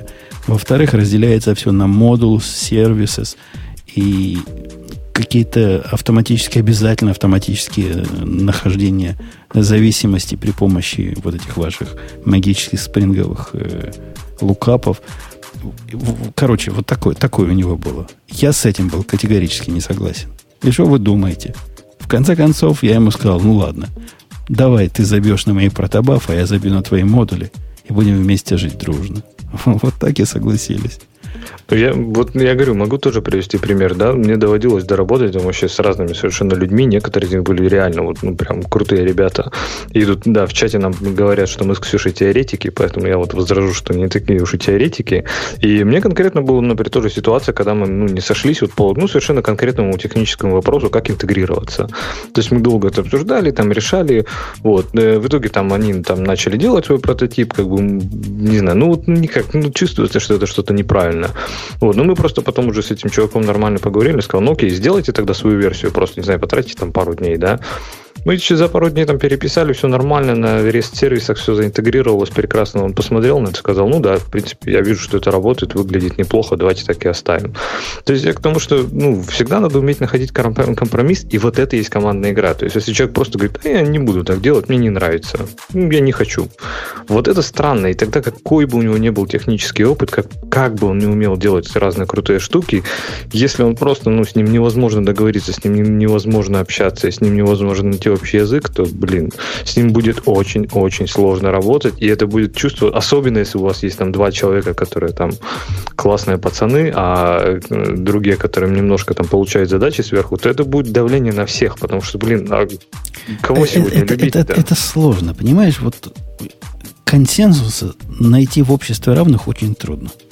Мне показалось практически... Вот, вот это, после того, как мы пришли к этому компромиссу, я понял, так работать не может. Ну, как-то слишком затратно. Ну, нельзя так. Ну, много времени тратим на ерунду. В конце концов, мы пришли к простому и, казалось бы, логическому, понятному с самого начала решению. Когда у меня возникает нечто, в чем я, безусловно, призна, признаю, что вот этот чувак прямо крут, но он с, ва- с вашими спрингами, так, на таком низком уровне общается на «ты», что я даже пытаться не буду это делать. Как, когда у меня возникает такая проблема, я даже не пытаюсь принять решение. Вот как вот это сделать? Даю ему, говорю, помоги мне здесь, сделай вот.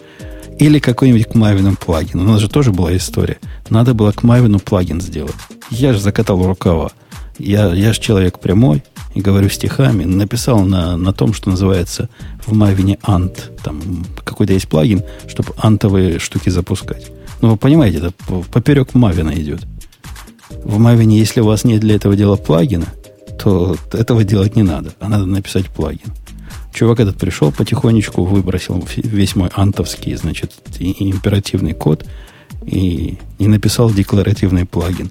И вот таким образом, и когда у него возникает там чего-нибудь в моей области экспертизы, он даже не пытается это сам решить, не пытается свою точку зрения продвигать. Он доверяет мне же... в этом, я доверяю ему в этом. И ты доказываешь Знаете, еще раз точку зрения, что вы командные, два командных игрока. Прости, Ксюша, продолжи. Да, я просто хотела сказать э, о, о том же, что мне кажется, что я тут с Ампутуном соглашусь, компромисс это не всегда, это часто слишком затратно. И э, как бы готовый результат получается хуже. То есть ты там уступил, э, другой тут уступил, и в итоге ни вашим, ни нашим, и получается иногда какая-то ерунда. Мне кажется, разделение сфер влияния, особенно по как бы согласно экспертизе, оно работает намного эффективнее как бы для успешности проекта.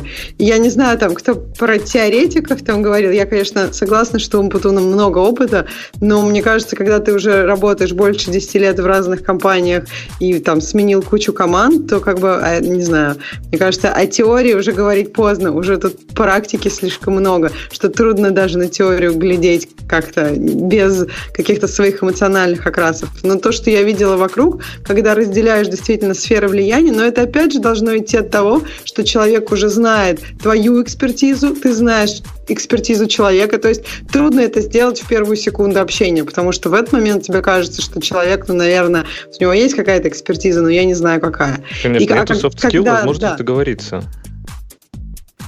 Это даже невозможно договориться. Вот в, в нашем случае мы оба такие дикие интроверты, он еще более дикий, чем я. Э, и ничего как-то притерлось. Это невозможно договориться. Это количество мозгового вещества в голове и понятие того, что мы работаем на одну цель. Мы можем при этом друг друга не любить, по вечерам вместе не выпивать, и в компьютерные игрушки вместе не играть, но это ни на что не влияет. Мы так пон... это не про то. Командная игра это не про это. Командная игра это как раз наступить иногда на свое эго и сказать, чувак, ты эксперт в спринге, поэтому давай ты будешь делать спринг. А не, а не пытаться все сделать самому, просто потому что, ну, блин, я же крутой пацан, я же не могу, чтобы кто-то за меня что-то... Они же все подумают, что я что-то не знаю теперь. То есть вот как раз возможность это, это, вот найти откуда, вот... Откуда? Это что за синдром такой? Не-не, как, как кто-то что... может подумать, что ты не знаешь? Нет, ну, это вон из профессии, если кто-то такой теоретический, подумал. теоретический пример. Подожди. Ты никогда не можешь признать, что ты что-то не знаешь, правильно? Вот, ты же всегда ну, должен... Нет, ну, я, не, я, ты, я, нет, я, нет. я часто говорю, я понятия не имею. Димон, нет, в интернете я, погугли. Не, не ты, не ты, как ты, я имею в виду вообще абстрактный разработчик, но это не это хотел сказать. Я к тому, что как раз вот умение иногда вот это вот ну, просто признать, типа, ну да, вот эту проблему ну, просто, не знаю, делегируем, отдадим, разделим ответственность с другим чуваком. А чем это не командная игра? Командная так игра... Командная игра это какой-то жупел в твоем... Жупел. Есть такое слово жупел, Ксюша? Есть жупел. такое. Я есть. не слышала, что это оно жупел. значит. Вот это, вот кто специалисты по русскому типа языку ответ скажут. на все вопросы? Ну, такая... такая... Панацея ты имел в виду? Я не, не опять знаю, же, хорошо. Это давай, жупел, давай это жупел, Леша. Потому что таким давай, образом давай. можно назвать что угодно командной не, не, давай игрой. Построим, давай, давай построим вопрос наоборот тогда. А ты вот родил, доводилось работать с крутыми пацанами. Но ведь доводилось, наверное, работать и с такими, которые вроде бы как бы они и нормальные пацаны, но с ними же ну невозможно работать. То есть они, не знаю, либо ну чуть ли не на зло что-то делают. То есть как раз вот речь идет о том, что ты можешь быть каким угодно вообще рок-звездой, знать супер Семен Семенович, у меня, у меня был такой программист и не раз. Но, во-первых, я этими программистами всегда находил способ руководить именно той самой диктатурной. У меня был программист, про которого говорили, что, мол, под него подальше держаться надо, потому что он из тех, кто сегодня сидит, программирует, завтра возьмет нож и пойдет горло резать кастомер саппорт. Он реально такой чувак был при этом не глупый.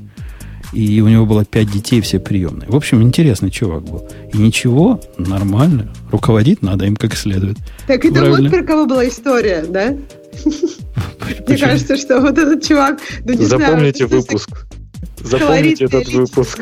Ну, у, меня, у, меня, у, меня много, у меня много колоритных работ. История про программиста была рассказана официально нечто пугающее, жупел, внушающее ужас и страх. Ну, в общем, да. Ты, ты нас напугал своей командой. Давайте к следующей теме. Мы, мы не садимся. Вы не понимаете, что единственный способ управления чем угодно это диктатура. Чем угодно э, конкретным это диктатура. Я с трудом понимаю, как демократия вообще в других местах работает. Что-то я сильно подозреваю, что не Где очень. она вообще работает? Не очень, да. Но диктатура это наш путь. А, конечно, диктатор должен быть вот такой, такой лапочка, как сами знаете кто. Э, следующая тема. Ксюша. А что мы будем? Ну, без Бобука первую нельзя, да? Ну, нельзя. я не знаю. Обсуждать очереди айфона как-то скучновато. Но я не знаю, может быть, мы можно обсудить. Леша опять скажет, покажет свое фанатство. Он же показал его в пре-шоу только. Или, может быть, ты хочешь про Go и про 10 лет? Э, ну, то, что хочу. прямо сильно сказано. Но есть такая тема. 10 лет э, с, с идеей создания Go. 25 сентября 2007 года, что-то реально 10 лет, да, прошло, у них там было, было первое зарегистрированное утекшее письмо, в котором упоминается Go, и вот что мы хотим-хотим. И всякое... Ничего конкретного по этой теме сказать нельзя, о том, что, ну, поздравляем, ну, 10 лет, прям молодцы. А, продакшн история этого языка, конечно, не 10 лет, а меньше. И за эти меньше, чем 10 лет они добились, на мой взгляд, многого.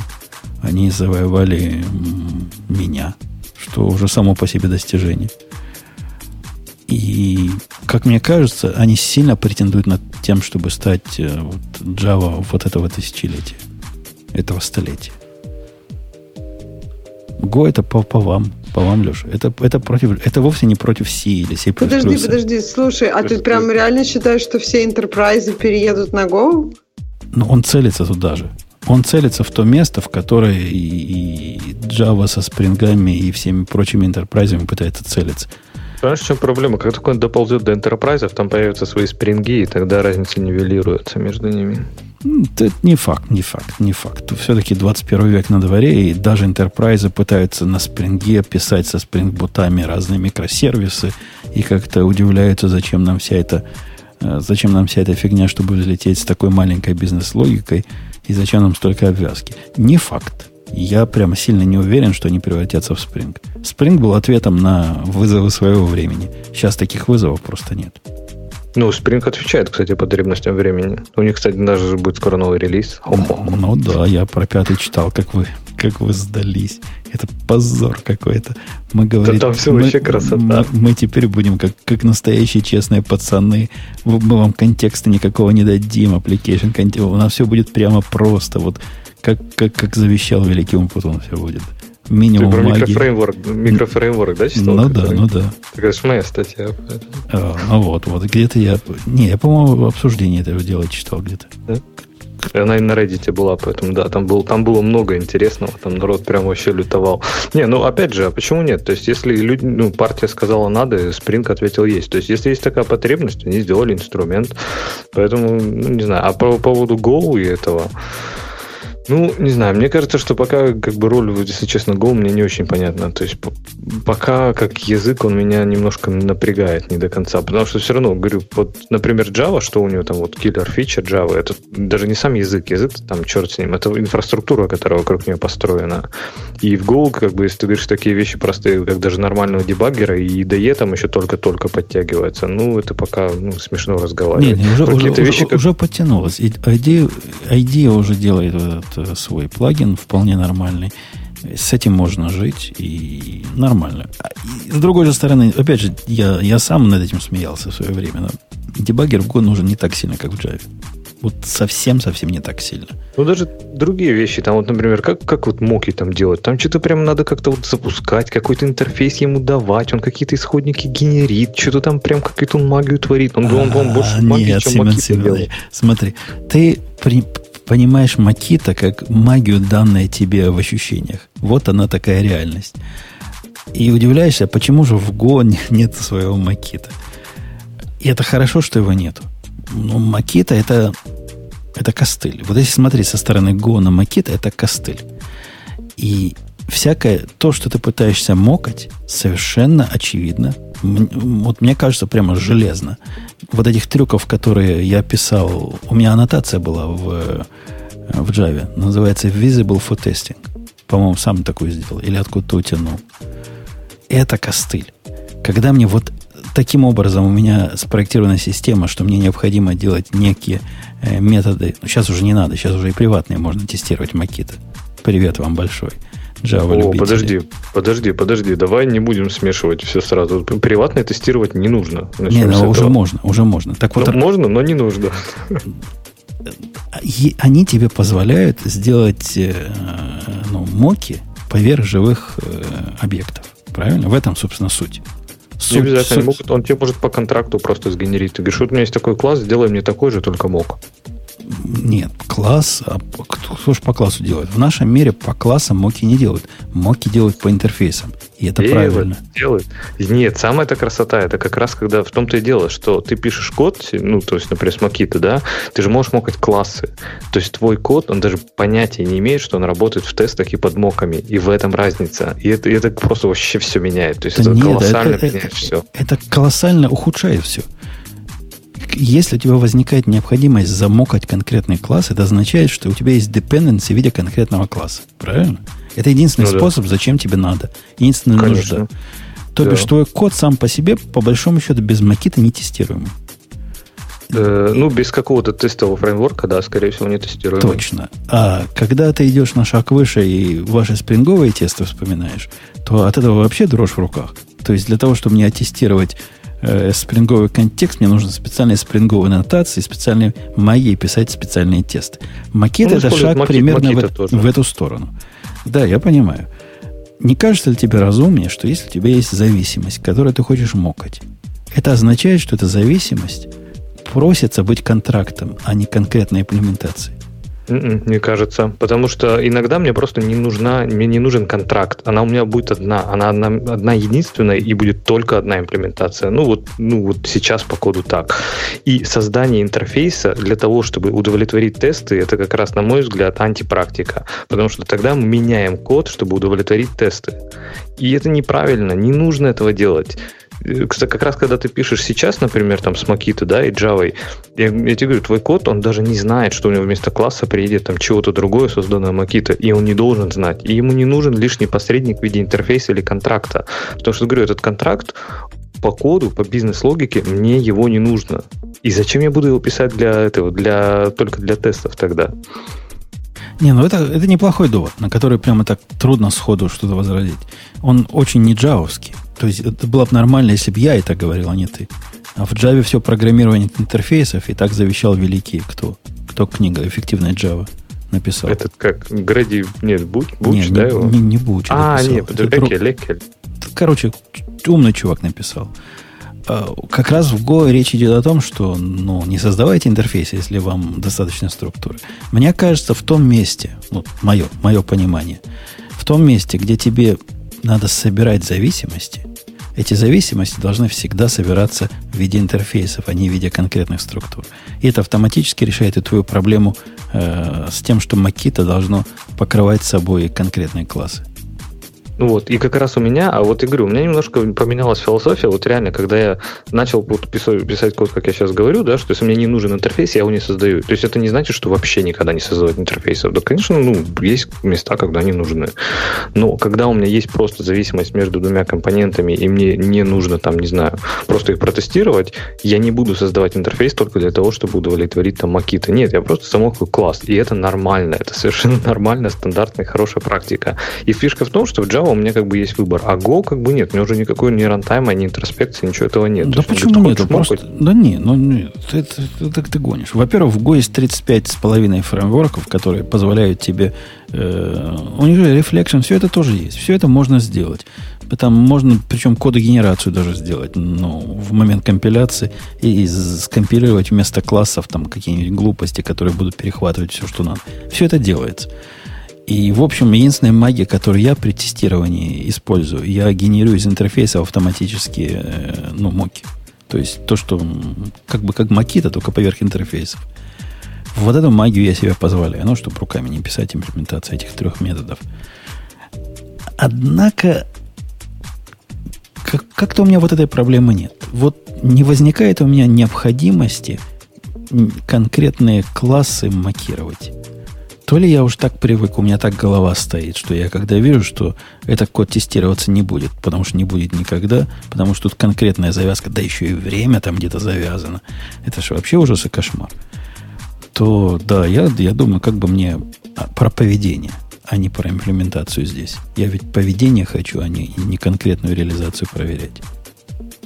Ну, видишь, здесь получается просто скорее два подхода, как бы, поэтому меня, например, то же самое возникает, когда я смотрю на Go, да, то есть получается, что я наоборот жду, что мне как бы не хочется, я, я привык по-другому, а Go мне не дает так много вариантов.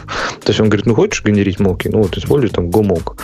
А у тебя получается наоборот. Ты после Go уже смотришь на Java, и тебе не хватает там гошного подхода.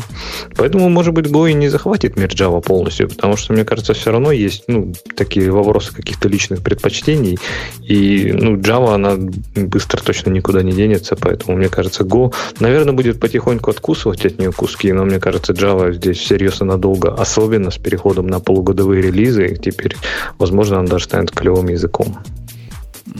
Да, я, я, я не спорю. Возможно, станет клевым языком, но от него будет откусывать с одной стороны Go. Это будет прямо зубастый такой. Аж целый процент может откусить. С другой стороны Kotlin, наверное, одну десятую процента сможет откусить. И будем так потихонечку кусать следующие 200 лет. Ну, Kotlin мы любим, поэтому. Ну, все равно, пусть, все, пусть все равно зубы у него короче, чем, чем у Go в, это, да. в этом поле. Э, окей. Ксюш, тебе надо голос свой. Ты, ты хотела что-нибудь для бэкэнда писать? Это хороший язык для бэкэнда. Я хотела, это ты хотел для мобильничков что-то написать. Я хотел, я хотел, было а такое. А я хотела, я, я просто вообще... Нет, я на Свифте же можно, на Свифте же можно бэкэнд я, считаю... Да, на Свифте можно бэкэнд, это же прям новая фича. Есть даже, наверное, два человека, которые его написали, ну, а, свои бэкэнды на я, я уверен, дорогие слушатели, ловили иронию в нашем с тобой разговоре. Я тебе сделал комплимент, а ты меня в ответ на это унизила. То есть я, я предложил тебе поднять свой уровень до настоящего программиста, а ты мне предложила, значит, пойти вот эти кнопочки рисовать. Это какая-то ну, как, какой, какой-то абсурд. Нет, это я тебе комплимент сделала. Я как бы э, посчитала, что ты э, опытный, достаточно опытный человек, чтобы работать в условиях ограничений, когда твой код не может запускаться так, а, ну если что, серверков добавим. А когда у твоего кода нет такой возможности, когда ему нужно в условиях ограниченной батарейки, ограниченного процессора, когда ему нужно действительно ютиться, можно сказать откуда, общем, откуда вот это, откуда твоя вот эта манца, Ксюша, что э, писание в ограниченных ресурсах это вот эта самая большая, большая проблема я, наших дней. А, самая большая, я не говорю, что это самая большая проблема. Мне просто интересно, как мне кажется, что это более такой челленджинг. Ну, если ты хочешь про челленджинг, так ты подумай, например, о распределенных транзакциях, о э, инвалидации кэшей в распределенных системах, о всяком таком, что не решается добавлением дополнительных серверов и вбрасыванием денег в эту топку. Все это... пишите ты на JavaScript. просто ты сам все говорил, там, что да, добав... мы сейчас тут памяти на Амазоне добавим и все. Я не спорю, что так не, не все проблемы экс- экстенсивные. И, не все. И, например, добавлением памяти, да, мы можем добавить, мы можем добавить CPU. Но если наше узкое место, например, это IO, и мы это IO уже до конца выбрали, то необходимо думать о других подходах. А какой-то какие-то географической proximity какой-то вносить какие-то хитрые алгоритмы балансировки и выбора там ближайших нодов. Это прямо офигенно сложная Тебя область. это задело, я смотрю. Ты правда Умпутун. хочешь Умпутун. объяснить, да, вот как это? Я не спорю, что в бэкэнде много сложностей. И есть часть проблем, которые можно решить добавлением в топку денег. Есть часть проблем, которые нельзя. И в этом красота бэкэнда тоже. Не-не, я, не я, пытаюсь, я пытаюсь объяснить, что проблема ресурсов, которые можно увеличить, это не самая сложная проблема. Вот это все. Там, конечно, наверное, наверное, во фронтенде есть важные проблемы, конкретные, сложные. Кнопочку кругло сделать или продолговато. Ну, дополнение к маленьким ресурсам. Но вот это все проблемы, что я вижу на фронтенде. Какие им еще проблемы решать? Ну да, тебе надо бежать, запустить, запустить свою программу в условиях, так сказать, таких ограниченных. Однако ты уже знаешь ограничения, правильно? Тебе сказали, у тебя ограничение такое, тебе дают там по тику в 5 минут, когда ты в спящем режиме, и не больше столько-то памяти. Ты, это просто идеально. Ты все ну, знаешь. Тебе... Ты все про себя знаешь. Нет, мне, мне бы такое. Если тебе надо что-то другое, понимаешь, а ты говоришь, «А, ну, мне не хватает Нет. такое, начинаешь ну, извращаться. Смотрите, давайте про мобильную разработку немножко. Если мы говорим, там, например, про UI, тебе кажется, что это кнопочки. То есть, да, у тебя вроде как на каждый кадр есть там, скажем, 8-10 миллисекунд, если мы говорим, что ты работаешь поверх какого-то фреймворка уже UI-ного. Это на iOS и на Android. Если мы говорим про игры, то это будет там 16.67 миллисекунд, которые на каждый кадр, который ты можешь делать. Но понимаешь, если ты на каждый кадр будешь делать очень много, то это вообще время не очень большое, потому что layout, одно, layout просто текста, он делается, ну, просто вот по, по замерам, там, layout текста на iOS, если мы говорим про английский, это 2 миллисекунды, если мы говорим какой-то язык с более сложными глифами, как тай, тайский, например, то там будет 12 миллисекунд, а у тебя есть только 8, и в принципе уже никак понимаешь? Mm-hmm. И начинается уже, окей, если только текст, я его уношу на бэкграунд, что, что, э, какие проблемы это у меня вызывает? Так, у меня кроме текста еще есть э, просто посчитать весь layout. Ну, то есть, понимаешь, тебе кажется, что это полная ерунда, кнопочка круглая, кнопочка квадратная. Но если... Не, вот, я не говорю, что это ерунда, Ксюша. Выглядели, я говорю, так, я вот... не говорю, что это ерунда. Ты меня неправильно понимаешь. Я говорю, что это не ерунда. А-а-а. Это техническая проблема, которая решается техническими методами. Я говорю, что это понятная техническая проблема, которая решается, ну, видимо, какими-то понятными, я не знаю про ваши методы, но проблема объяснена угу. твоя. Тобой, ты объяснила проблему. И, Подожди, но проблема это не сложная сама по себе, ну, концептуально. Mm-hmm. Потому что ты работаешь в предсказуемой ситуации, более или менее. У тебя не придет на твою программу в один момент 500 миллионов человек и не начнет твою программу нажимать по 5 кнопок одновременно. Твои ну, ограничения твоего мира, подожди, подожди, они жестко девайс. забиты. Путун, подожди, можно я, ну, можно на девайсе, скажу Подожди, да, да, да, скажу вот про девайс. На девайсе очень много всего происходит. И если ты думаешь, что у тебя нет, что у тебя есть полное влияние, ты такой крутое приложение открылось, и у приложения есть все ресурсы, то ты, конечно, очень сильно ошибаешься. Приложение работает в, в сэндбоксе, конечно, есть какие-то моменты, которые тебе гарантированы, но куча всего еще не гарантирована. Поэтому, ну, нет у тебя такой, такого у тебя, у тебя, конечно, нет идеального, но у тебя гарантировано такое огромное количество всего, о чем на бэкэнде могут только мечтать. Моя вот эта мысль, понимаешь? У нас бэкэнд живет в ситуации гораздо больше недетерминированности. И я вполне понимаю, что твоими микросекунды может тебе рассчитывать для одного пользователя сложно. Но представляешь, а каково нам эти микросекунды рассчитывать, когда нам гарантировать время ответа надо? В ситуации, когда вообще черт ногу сломит. И твоя ситуация вызвана, не знаю, луной, фазой Луны так... и солнечной Подожди. радиацией. Если бы все так, все бэкэнд-сервисы так работали, по-моему, то, что я вижу в реальной жизни, любой бэкэнд-сервис ложится, когда туда приходит неожиданное количество пользователей. А ты сейчас говоришь, что все сервисы так построены, что они могут выдержать любое количество, ну, как бы любое количество пользователей. Да нифига, они работают в том же детерминизме. Они думают, вот окей, мы выдержим X, а если к нам приходит X плюс первый, как мы видели там на Твиттере, например, к которым приходило, мы просто ложимся, все. Нет, это, это тоже не просто. Это не само дано. Что значит они просто ложатся? Они не возвращают тебе там... Можно ложаться. А, конечно, положить... Ты даже не понимаешь, что даже положить бэкэнд – это наука. Положить бэкэнд и понять, когда лимитеры должны какие-нибудь задействоваться, какие-то thresholды должны да, добиться. Не бывает таких лимитеров. Один раз заходишь, другой раз не заходишь. Ну, то есть... Давай, Леш. Да, я просто хотел сказать по поводу предыдущего, point а, что ты говоришь, фронтенд работает в условиях ограниченных, ну, известных ограничений.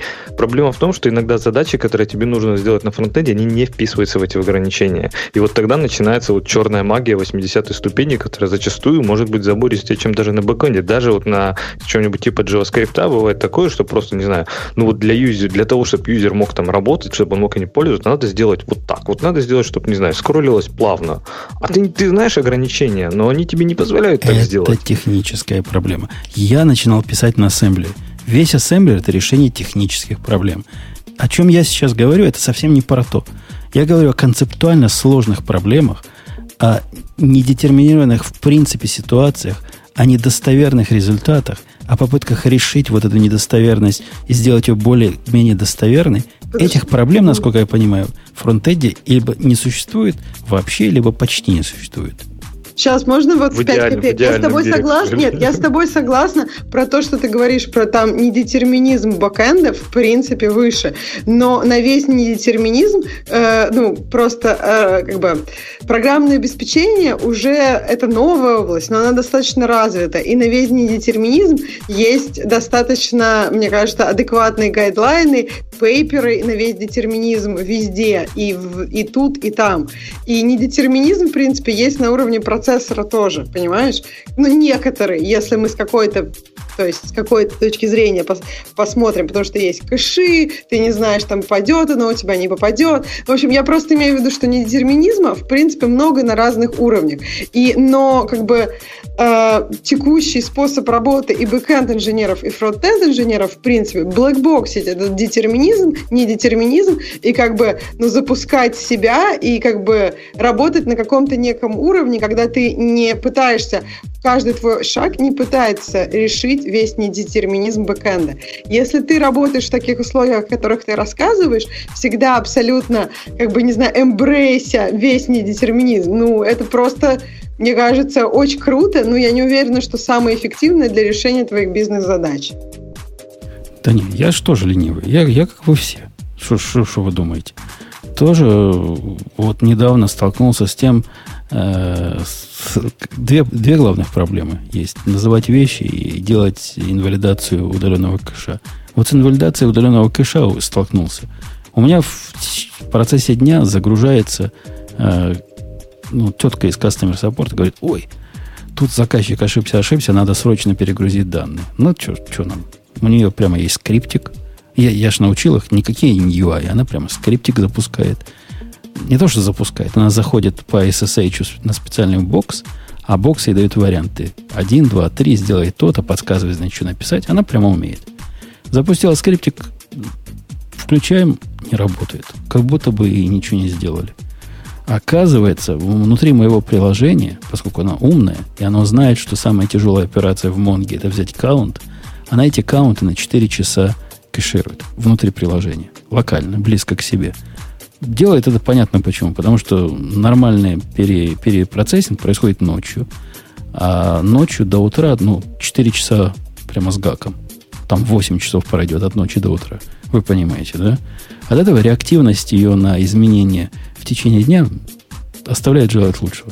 То есть каунтеры закешированы, а данные не закешированы. Позор, позор, кошмар, кошмар. Проблема раньше не стояла, надо как-то решать. А решать-то и непросто. Потому что система распределенная, и она одновременно может быть в разных состояниях находиться. Там прямо совсем-совсем непростые челленджи, Ксюшенька. А почему с каунтами такая проблема? То есть просто потому, что это типа О от просто количества всех записей? То есть и трудно держать какую-то переменную, которая могла бы эти каунты как-то ну, более, э, не знаю, элегантно собирать? С каунтами конкретно техническая проблема, которая решается кешированием. Проблема в том, что каунты ну, конкретно я, я в, Монге, в Монге достаются медленно. Каунты же не, не речь не идет о том, сколько всего записей, а о том, сколько записей на этот или тот запрос. А поскольку запросы у нас типичные, ну, более или менее. То есть можно Поп- попадание, попадание в кэш там процентов 80. Их много запросов, их там сотни, но они все похожи примерно. Мы даже по некоторым запросам э, строим похожие, но с разными вариациями. Ну, прихит, так апдейты, получается, обновляют кэши сами? То есть они знают, какие кэши надо будет обновить им? И... Если там какая-то запись, например, пишется куда-то, он потом ходит и обновляет каунты? Ну, Или он просто по... по не по... ходит. Каунты просто устаревают по времени, через 4 часа. Mm-hmm. Потому что okay. загрузка идет раз в день вот этих данных в нормальной ситуации. Это нормально, это работает пока не попытаешься это сделать оперативно. Вот пример живой проблемы. Конечно, надо кого-нибудь сигнальчик послать из этого э, специального загрузчика, который просто дернет все кэши и все про про... Ну, так подожди, если данные загружаются один раз, то можно просто один раз этот кэш собирать, правильно? Зачем он раз в 4 часа? Если данные, ты сказал, раз в день раз в 24 часа, нет? Ну, потому что мы, в общем, в общем, мы не знаем, какие именно э, каунтеры нужны.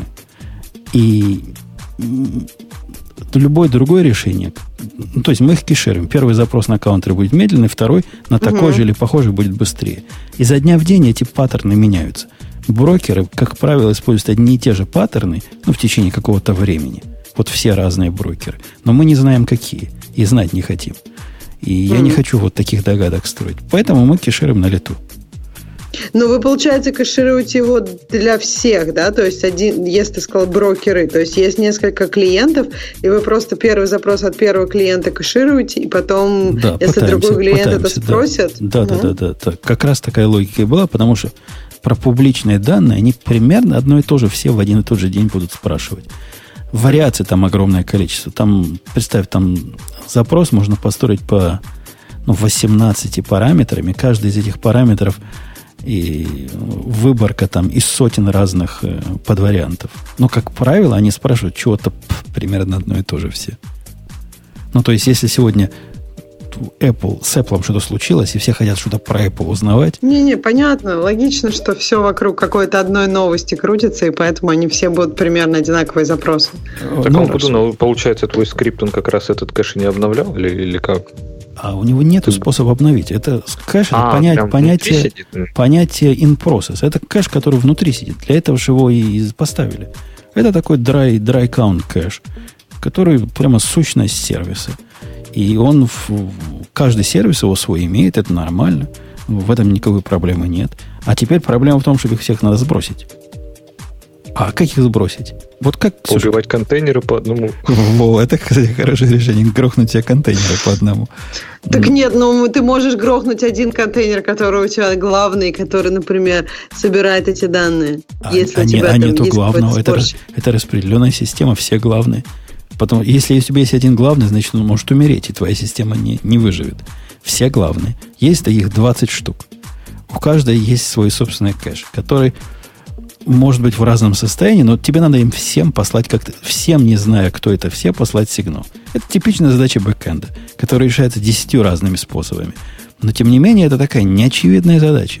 И ее легко прохлопать профокать, вот как я, как Ой, я ну профокал. Вот по, по поводу того, что прохлопать и прохлу, прохлюпать, как ты сказал, таких задач много, и это не связано с недетерминизмом. То, что легко пропустить, э, ну, то есть это просто как бы такая здравый смысл и интуиция, они не, работают немножко по-другому, Э, в отличие от технологий и, рацион... и как, такой чистой рациональности. Поэтому какие-то задачи, да, окажутся прохлопанными. Но я уверена, что вот ну, на эту задачу ну, есть много способов. Банально тут есть, да, ты можешь хранить какой-то какой кусок правды в одном месте, можешь хранить их во всех местах. Они могут сами решить, когда они должны этот кэш у тебя там инвалидировать, кто-то другой им должен это сказать. Ну, то есть банально есть несколько решений, которые просто трейдов и в твоей ситуации а какой-то точно будет работать. А теперь, Бутун, а теперь, Бутун, представь, что у тебя таких вот маленьких вот э, распределенных девайсов несколько тысяч, это все тонкие клиенты на мобильнике, и надо их все инвалидировать. Так, во-первых, это клиенты это совсем другое. Это не части серверной э, инфраструктуры. Что случится, если у тебя клиент не проинвалидируется? Ну, никто, никто особо не... Ну, зависит, вообще, логика... Да нет, вообще, подожди, вообще, если, если у тебя вы... там приват... настройки приватности, например, какие-то где-то поменялись, а у тебя какой-то клиент прихранил какие-то данные, это вообще мог, может быть серьезный скандал. Ну, то есть, если какой-то... Ну, то есть, я банально не буду приводить Ваши примеры. клиенты друг с другом общаются? Если клиенты... ваши клиенты друг с другом общаются напрямую, не, не трогая сервер, тогда вы занимаетесь бэкэндом в определенном виде. Просто называете ну, его Skype, фронтендом. например, так был. Ну, подожди, Skype, например, peer-to-peer, вполне себе пример. И кто назовет Skype бэкэндом, я не знаю. Если, нет, а если, почему, у вас P2P, говоришь, что... если у вас P2P-система, то вы выходите, в моем понимании, за пределы того самого фронтенда, о котором я говорю. Так а почему P2P? То есть, например, действительно какой-нибудь ключ, я не знаю, или что-нибудь такое, тебе надо срочно отозвать сертификат, потому что ты как, не с знаю, точки зрения, с точки зрения ключ программиста телефона не существует второго телефона. Есть один телефон. С точки зрения программиста на сервере не существует одного сервера, а существует много серверов. Это совсем, совсем не о том. Как-то оно кажется похоже, потому что и там их много, и, и сами много. Но, но ну, принципиально это совсем другая вещь. Подожди, ну вот если мы говорим о скайпе, то там есть и вообще о всех, о многих мессенджерах, то у тебя часто есть connect, э, connection к серверу и connection к другим клиентам. То есть у тебя может быть peer-to-peer взаимодействие, может быть взаимодействие с сервером. Я понимаю, я говорю, как, как правило. Как бы... Бывают и сервера, которые живут в одном инстансе, и которым все эти проблемы до лампочки.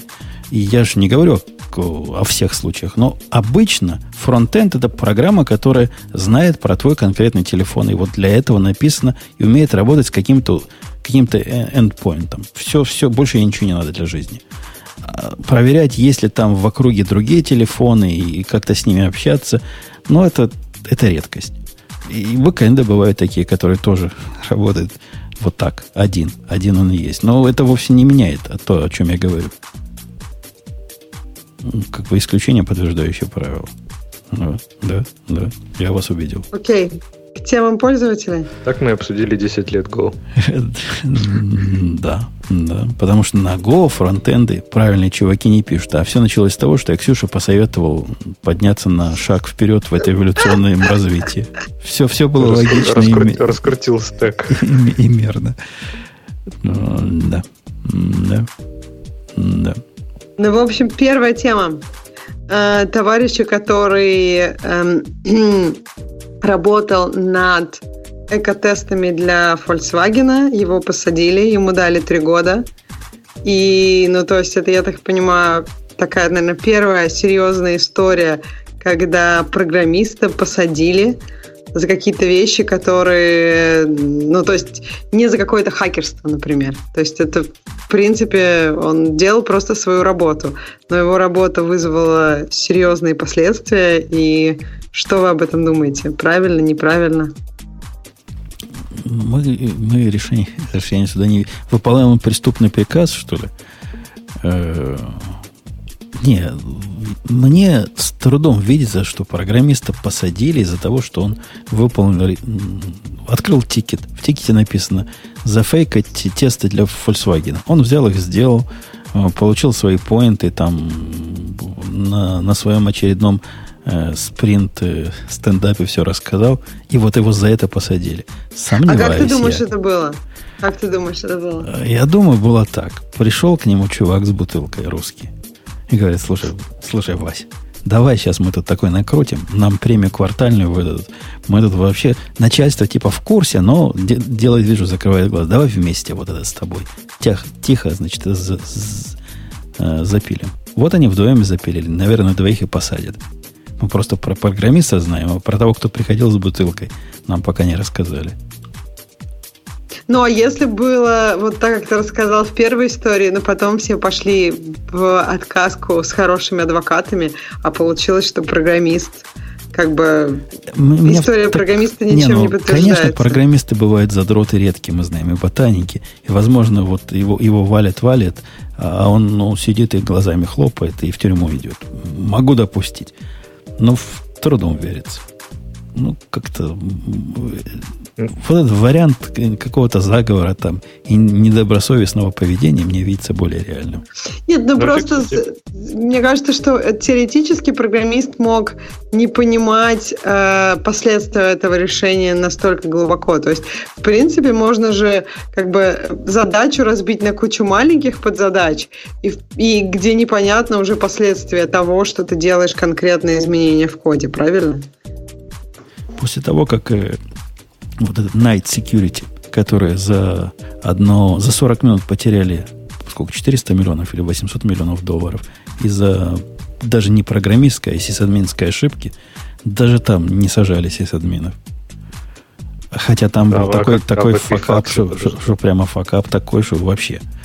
И люди деньги потеряли, компания разорилась и, и все дела. А тут вот имплементация, фальсификация, экотест. Не-не, мы, мы не все понимаем, мы не все знаем здесь. Тут что-то еще есть. Но опять же, вот, кстати, это поднимает интересный вопрос. То есть очень часто же в лицензиях на, на софт есть такой пункт, да, отказ от ответственности.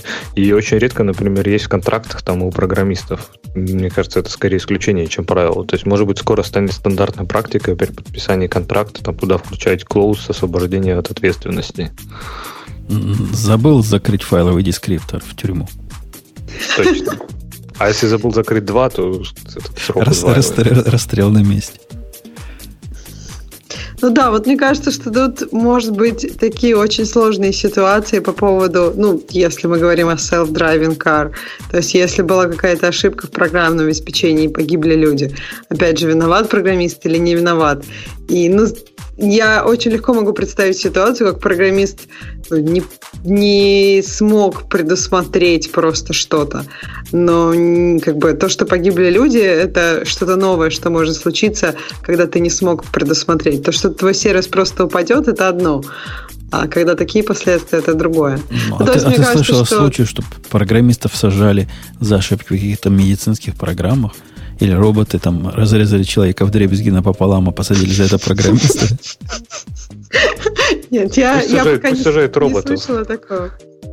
Ну да, ну как бы вопрос-то роботы вроде как ни при чем. Нет, мне кажется, что это первая ситуация. Ну да. И я согласна, что тут похоже, ну, тут очень похоже на то, что э, все-таки это не то, что посадили человека за то, что он какой-то именно э, совершил ошибку чисто техническую. Скорее всего, в этой ошибке были и моральные какие-то, моральное понимание, что он делает. Но посмотрим, что будет дальше, да, посмотрим, какие будет, будут у нас в контрактах дисклоужеры, что Я моя понимаю, работа... Статью никто да, не да, читал, да. да? Мы обсуждаем комментарии в основном. Потому что я не, я не читал статью, например. Я, я не читал а может... Я, я, кто, кто, кто читает темы слушателей? Ну да, очень как бы сложно прочитать, успеть прочитать. Тут не так много букв, но все-таки, да. Окей, следующий телефон на Debian. Э, Security и Подожди, privacy. Уже же было такое, телефон на Ubuntu был. А, сейчас на Debian. Ну, а, я так понимаю, что это какой-то типа кикстартера, потому что я так понимаю, тут funding goal, funds raised. Короче, они, им нужно 1 миллион 500 а сейчас у них 643, 644 тысячи. И им еще 30 дней. Ну, то есть где-то 42-43%. А я, ви, а я видел, что чувак на Кикстартере уже собрал деньги на Megit, по-моему, да, называется? Megit для, для Emacs. Такая фиговина. Наверное, с гитом связаны. Радовался. Просил, по-моему, 50 тысяч, собрал 60 тысяч тебе Мне так... кажется, чем меньше просишь, тем больше шансов собрать. То есть эти как-то ну, так немало просят. Э, ну, окей. А я такую штуку нашел. Называется ТИГ. Как гид, только наоборот пишется. Видел кто-нибудь? ТИГ. Я, Нет, я, видел, я видел статью, но еще не видел, да, эту штуку. Прикольная балалайка такая. Э, ну, как, как Midnight Commander, только для гита. Ну, То есть что, визуальные дифы больше не нужны? Ну, вот он, вот он про это, да. Запускаешь вот этот тик в любом репозитории, он тебе показывает дерево. Он в терминале работает, он терминальная весь. Показывает дерево, выбираешь прямо сразу дифы тебе показывает. Там кучу всего можно сделать из него. А, ну, прикольно. Ну, бессмысленно, но, но прикольно. Здесь это гуевый терминальный клиент, получается, для гита. Не гуевый, а куевый. На Чего, чего вы смеетесь? Это называется command line, да, что-то куи, да, туи. В общем, он такой, текстовый UI. Туи, туевый. Э, окей, окей. Окей, следующая тема. Я так понимаю, что Бобук просто празднует. Я не знаю, стоит нам в следующий раз об этом поговорить? В следующий раз сейчас? Яндексу 20 лет. Ему и в следующий да. раз будет 20. На следующие 20 лет тогда. Да. Э, ну, в общем, да, Бобук нам расскажет, как он праздновал и что это значит он, он, для, он, для всех. Он, он, он же там Ленина видел, говорят.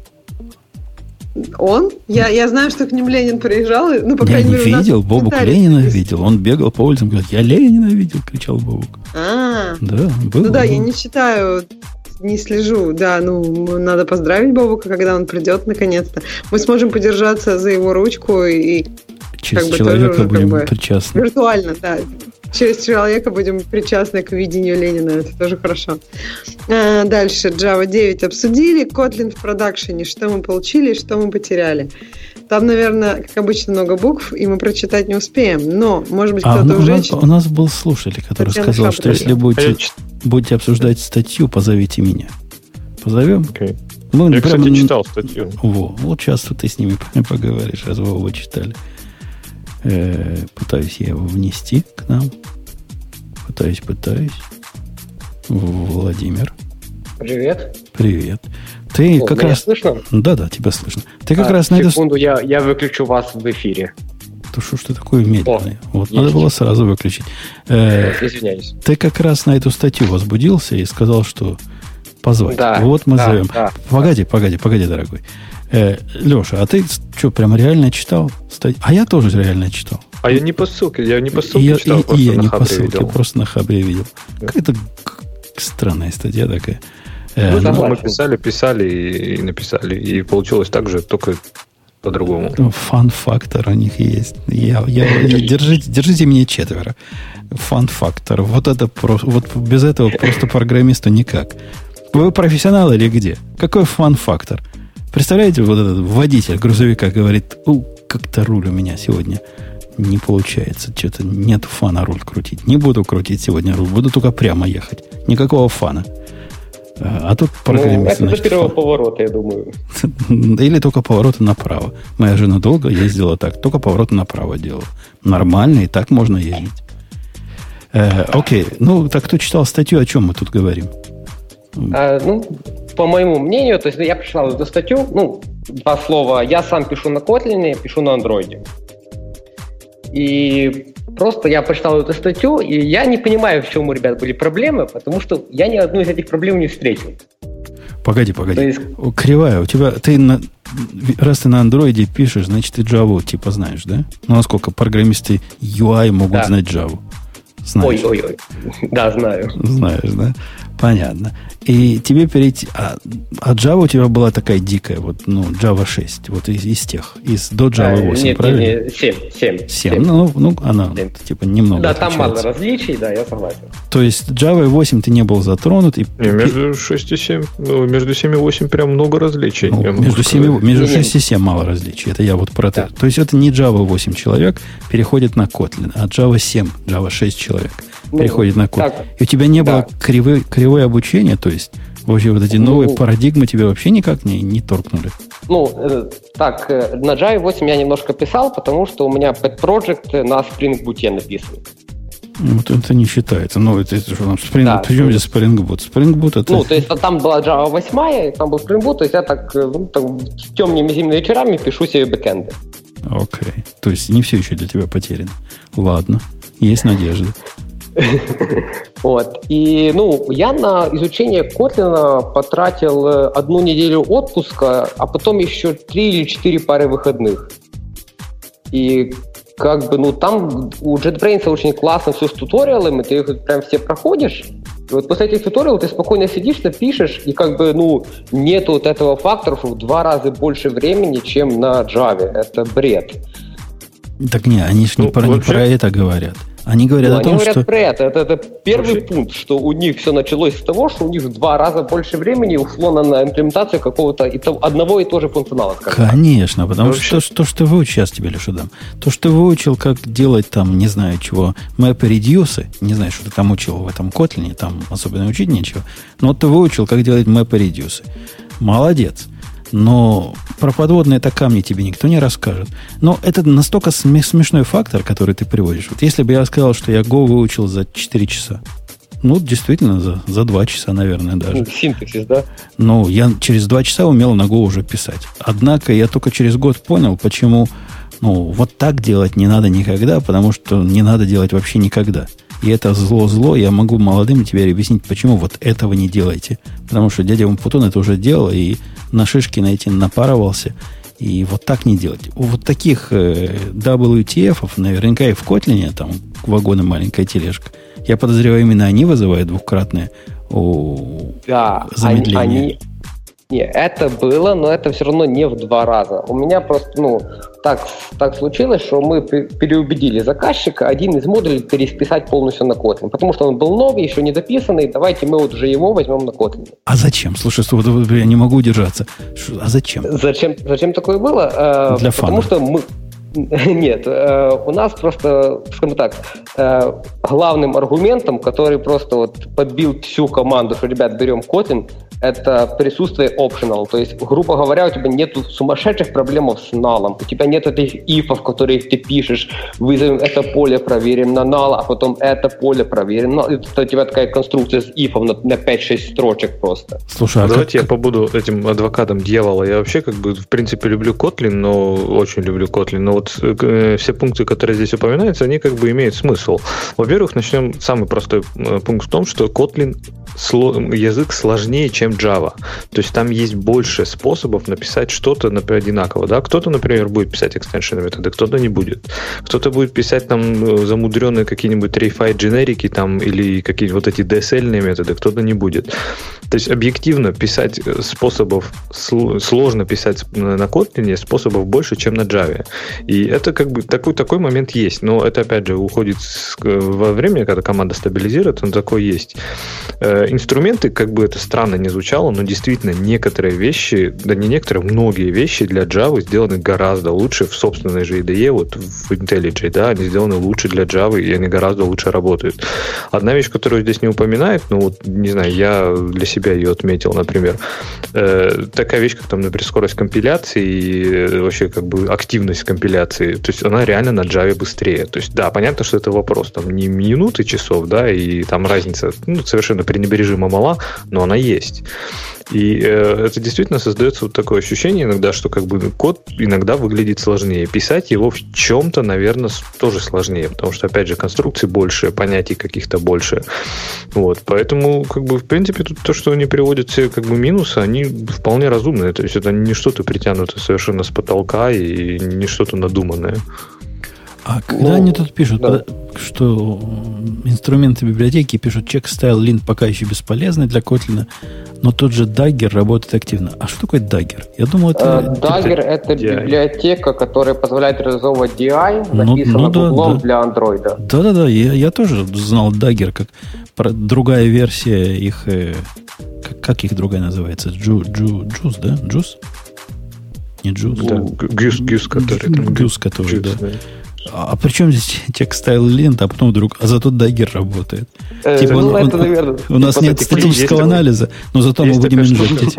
Не, не, есть, есть, кстати, вот это на удивление. Есть такая штука, называется Katie Lint, и, который линтер для Kotlin, он работает вообще прям классно. А вот опять же, все джавовские анализаторы кода, особенно байт-кода, всякие вот эти сонар-кубы и прочее, они реально сходят с ума иногда просто с этим. Они говорят, у, вы пытаетесь, там, когда ты объявляешь объект, например, говорит, у, а вы здесь пытаетесь модифицировать объект синглтона, там, не асинхронно, что-нибудь неблокируемо. И такой думаешь, что? Э, окей. Ну, ну, в общем, предложение это странное. У нас, у нас, да. да, у нас за, зато, зато у вас негры вешают, сказали авторы.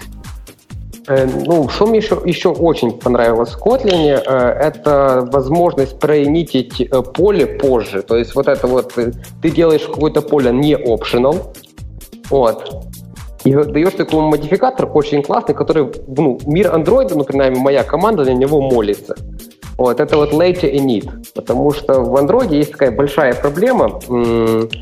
Ты не можешь вызвать конструктор экрана. И не можешь его как-то поменять. Потому что у тебя все на жизненном цикле. Абсолютно Что-то я не понял о чем ты. Это ты про ленивую инициализацию, как ты говоришь, которая в Kotlin да, есть? Да, да, да.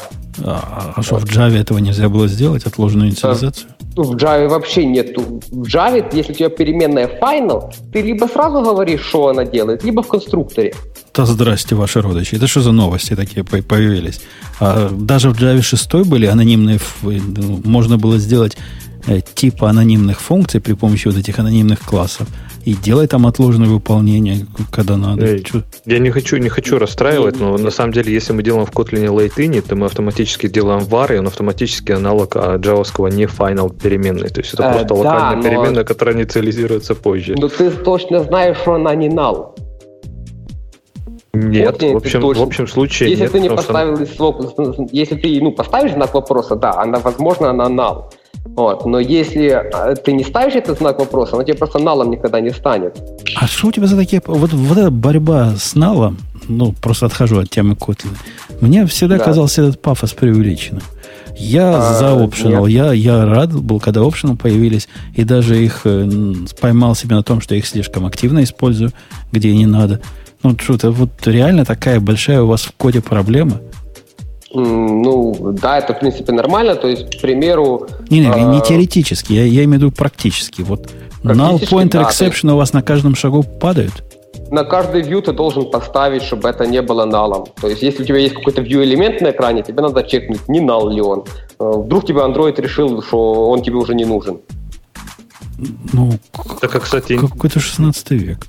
Но Интересно же то, что еще внешне этой библиотеки знать не знают про null safety, если они там нужный GSR не используют. То есть все, что приходит снаружи, мы, в общем-то, понятия не имеем. Nullable, оно не nullable.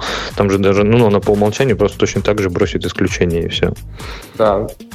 Не, я, я не про то говорю. Мы же говорим, не, опять же, про, прости господи, про фронтенд. Мы говорим про программу, которую вы более-менее контролируете. Почему вы проверяете, делаете эту верификацию на налы на самом последнем этапе? А почему, например, не внедрили какие-нибудь контракты на любом уровне? Я не знаю, каком. А, аннотацию уже можно в шестом было сделать. Там non-null была аннотацию. Хотя бы на уровне вот таком э, договориться между собой. К чему вот эти все лишние а, проверки? Да, любой, любой, любой линтер это проверял, в принципе, потом. Да, у ну, тебя да. на фронтенде есть такая проблема, что тебя Android может сказать, что о, теперь эта штука null. Вот, ты там, к примеру, позворачивал, позворачивал приложеньку, да, то есть ты его закрыл, открыл, закрыл, открыл, и в какой-то момент Android говорит, эта штука теперь нал, чувак, и все. Ну, ладно, я не понимаю ваши... Так, а, а Kotlin же не избавляет от этой проблемы. То есть он же, ну, все поля, которые приходят снаружи, насколько я помню, они у него помечены вот этим специальным, типа, внешние поля. Да, да, а да. Точно так же при обращении бросит исключение. Да, но вот это именно к проблеме тому, что ты писал длинные ифы на промерку не нала. Сейчас ты это просто все оборачиваешь, ну, тебе ты просто ставишь знак вопроса и пошел дальше. Знак вопроса пошел дальше. Так а у тебя вот, особо есть... даже синтаксис не, не... Ну, когда у тебя optional там, да? У меня UI-классы в среднем уменьшены увеличилось на процентов 15 по количеству кода. То есть 15 я не понимаю, там, там Умпутун, они не приезжают просто optional, вот в чем проблема там Умпутун. То есть она приезжает просто как типа переменная, и ты не знаешь, она потенциально может быть null. Тебе надо на все писать if not null, там делай то-то, а в Kotlin есть для этого синтаксический сахар. Ну, то есть OLs у тебя теперь, да, появился? Ну, ты должен как-то обработать. У тебя, ну, как, как, как что за ну, магия? Ну, при, при, прикол с вьюхами в том, что если она нал, то как бы, ну, с ней, ну, что ты обработаешь там? Ну, типа, ну, нал она, ну... А, а пустой ну, optional, прямо у тебя столько возможностей для обработки, ему можешь flat map какой-нибудь сделать, OLs, и, собственно, все, да?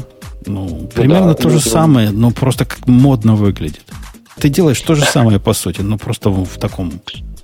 Как пацаны. Как пацаны, виде, да. да. Ну, более по, по, понятно. понятно. Вот. Э, по поводу библиотек, вот что чувак приводит, ну, у меня не, не только с Dagger, у меня, вот, ну, у меня, скажем так, в проекте библиотек мало, вот, возможно, у кого много, были проблемы.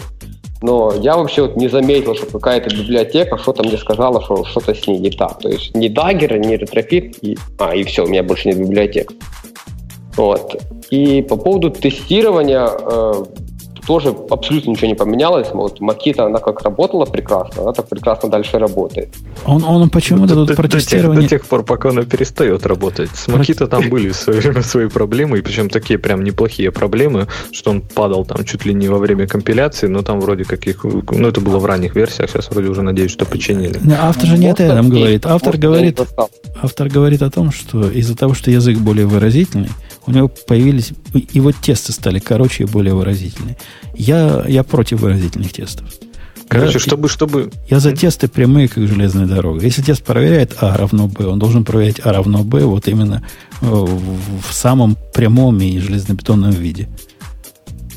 Вот в Java надо добавить, в Java 9 надо добавить только эти property и, ну, даже не property, ладно, дата-классы и, да, в принципе, наверное, и все, как бы, ну, может быть, extension методы, и будет вообще почти как Kotlin. Kotlin будет не нужен. Ну, дата-классы не знаю, мне они не очень зашли, честно говоря.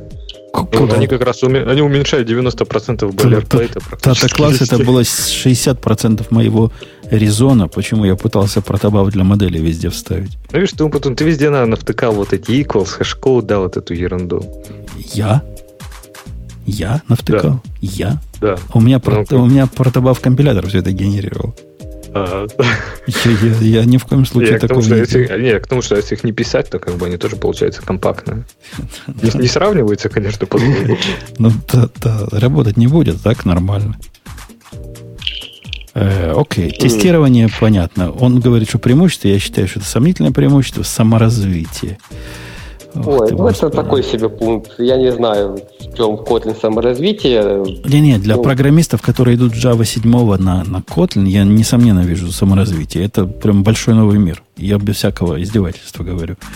Но это как, бы, как будто бы они на Java 8 пошли, а тут еще круче. Java 8 плюс немножко еще. Плюс кусочек скалы. Прямо с саморазвитием ну, до, дофига и больше. Я не вижу это плюс ну, для, для заказчика что саморазвитие программиста произошло. Ну, ладно. Ну, ладно. Ну, как бы то, что было вот э, Java 8, то есть одна из фич, это вот Stream API ее, да, ну, у меня просто была библиотека. Теперь библиотеку удалили. Ну, как бы Stream API не поменялась особо. Stream API, лямбда, ну, что там? Как, много... Ну, лямбда тоже была библиотека раньше. То есть просто была библиотека, которая реализует Stream API, была другая библиотека, которая реализует лямбды. Ну да, я удалил две библиотеки. То есть до вашего, Возможно... даже с вашей Java 6 у вас был какой-то прогресс в Android. Вы пытались двигаться ну, в сторону. Как бы было, есть, было и есть библиотека RetroLyanda называется. Она позволяет абсолютно спокойно делать лянды. Вот как, прям как в Java 8. Ну, то есть там не прям как в Java 8, там, ну, 90, ну, ладно, большой процент она покрывает. Ну, окей. Вот. Погоди, а... давай к выводу. Понятно, статья хорошо с Котлином. Почему, почему не быть Котлину, когда он есть? Мы его все тут нежно любим, кроме Ксюши. Ксюша, ты... Ксюша, это же твоя область. Почему ты молчишь? На нем же пишут, видишь, андроиды, оказывается. Так, ну, нет, я понимаю, на самом деле, проблему человека, который вот рассказывает про Android. Просто у андроида у них, ну, то есть действительно у тебя все может нафиг пропасть, и там есть вот эта идея, что тебе даже Activity пересдают на том, что ты ротейтишь девайс, и это немножко... Да. Ну, то есть, как бы, это, это проблема именно вот андроида, то есть это не проблема такая глобальная, но можно понять, то есть если ты не можешь если это действительно такая частая ситуация, что у тебя просто сук, на котором ты сидишь, постоянно обрубают, то тебе как бы не очень, ну, как бы такой приятный и синтакс шугар для этого для тебя становится более приоритетной задачей, чем был до этого. Чем когда это просто, ну, вдруг это в какой-то там вселенной будет, ну, да, наверное, меня это забеспокоит. А если тебя это беспокоит каждую секунду, ты хочешь, чтобы твой код выглядел достаточно адекватно, правильно? При всем моем растущем уважении к тебе, Ксюша, и как следствие к растущему уважении, пока еще маленьком, но растущим к фронтенду, я скажу, что Kotlin в продакшене, что мы получили, что потеряли, мне кажется, вот это слово в продакшене, оно уже с фронтендом. Разве бывает продакшн фронтенд? Угу. То есть... Да. Да. У нас, у нас есть релизы, есть продакшн, вы не поверите. Представляешь, да, какой ужас. И вот все приложения, которые у тебя сейчас на телефоне, они, то есть ты считаешь не продакшн разработка, это так на коленке написано, Pet Project и все. Да, ну как-то... Леша, сразу, тебя, прямо на андро... сразу прямо на андроиде. У тебя в голове вот это, вот это, то, что ты в телефонах своих видишь, и слово продакшн как-то вместе соединяется, у меня не соединяется. Ну, подожди, Умпутун, я пишу на JavaScript. Ты что ты от меня хочешь? Какой ответ? Ну, хочу честный ответ. Что не, не продакшн, это э, Барби для мальчиков. Как, а, а конфиги для докера писать такой прям суровый продакшн. Вообще прям суровый продакшн. Вот, вот где Enterprise. Вот. Нет, честно, когда ты говоришь про DevOps, я постоянно себя сдерживаю и думаю, нет, ну, наверное, это в какой-то степени тоже программирование. Ну, в общем, это, да, это, я поделилась. Это, Давно это, это не программирование, это, наверное, не, тоже не продакшн, я с тобой согласен.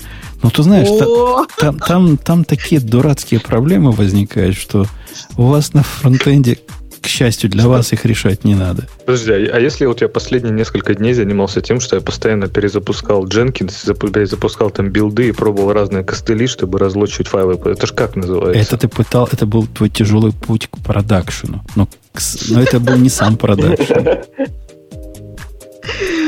Мне кажется, что это вопрос все словоблудия. И я понимаю, что, наверное, в твоем, как бы, в твоей вселенной продакшн это что-то другое. Мерке, да. Ну, нет. В моем просто... мерке продакшн это точно другое. А не программулька, которая на телефоне показывает мне э, очередного котика. Вот, честное слово, не это. Ну, на телефоне есть приложения, которые достаточно важные вещи делают. Типа Facebook Messenger, это важное приложение. Тоже для котиков. Все программы для, на телефоне нет, показывают я, например, котиков. Нет, ну, подожди, примеру, банковские приложения да, банк. тоже котиков показывают? Да, э, Или какие-то эти, эти был, приложения эти тоже был, котиков показывают? Что касается банка, лучше бы они котиков показывали. А по поводу котиков, мне кажется, весь интернет это только для котиков. Если бы не было порно и котиков, не было бы интернета, который мы сейчас используем. Конечно.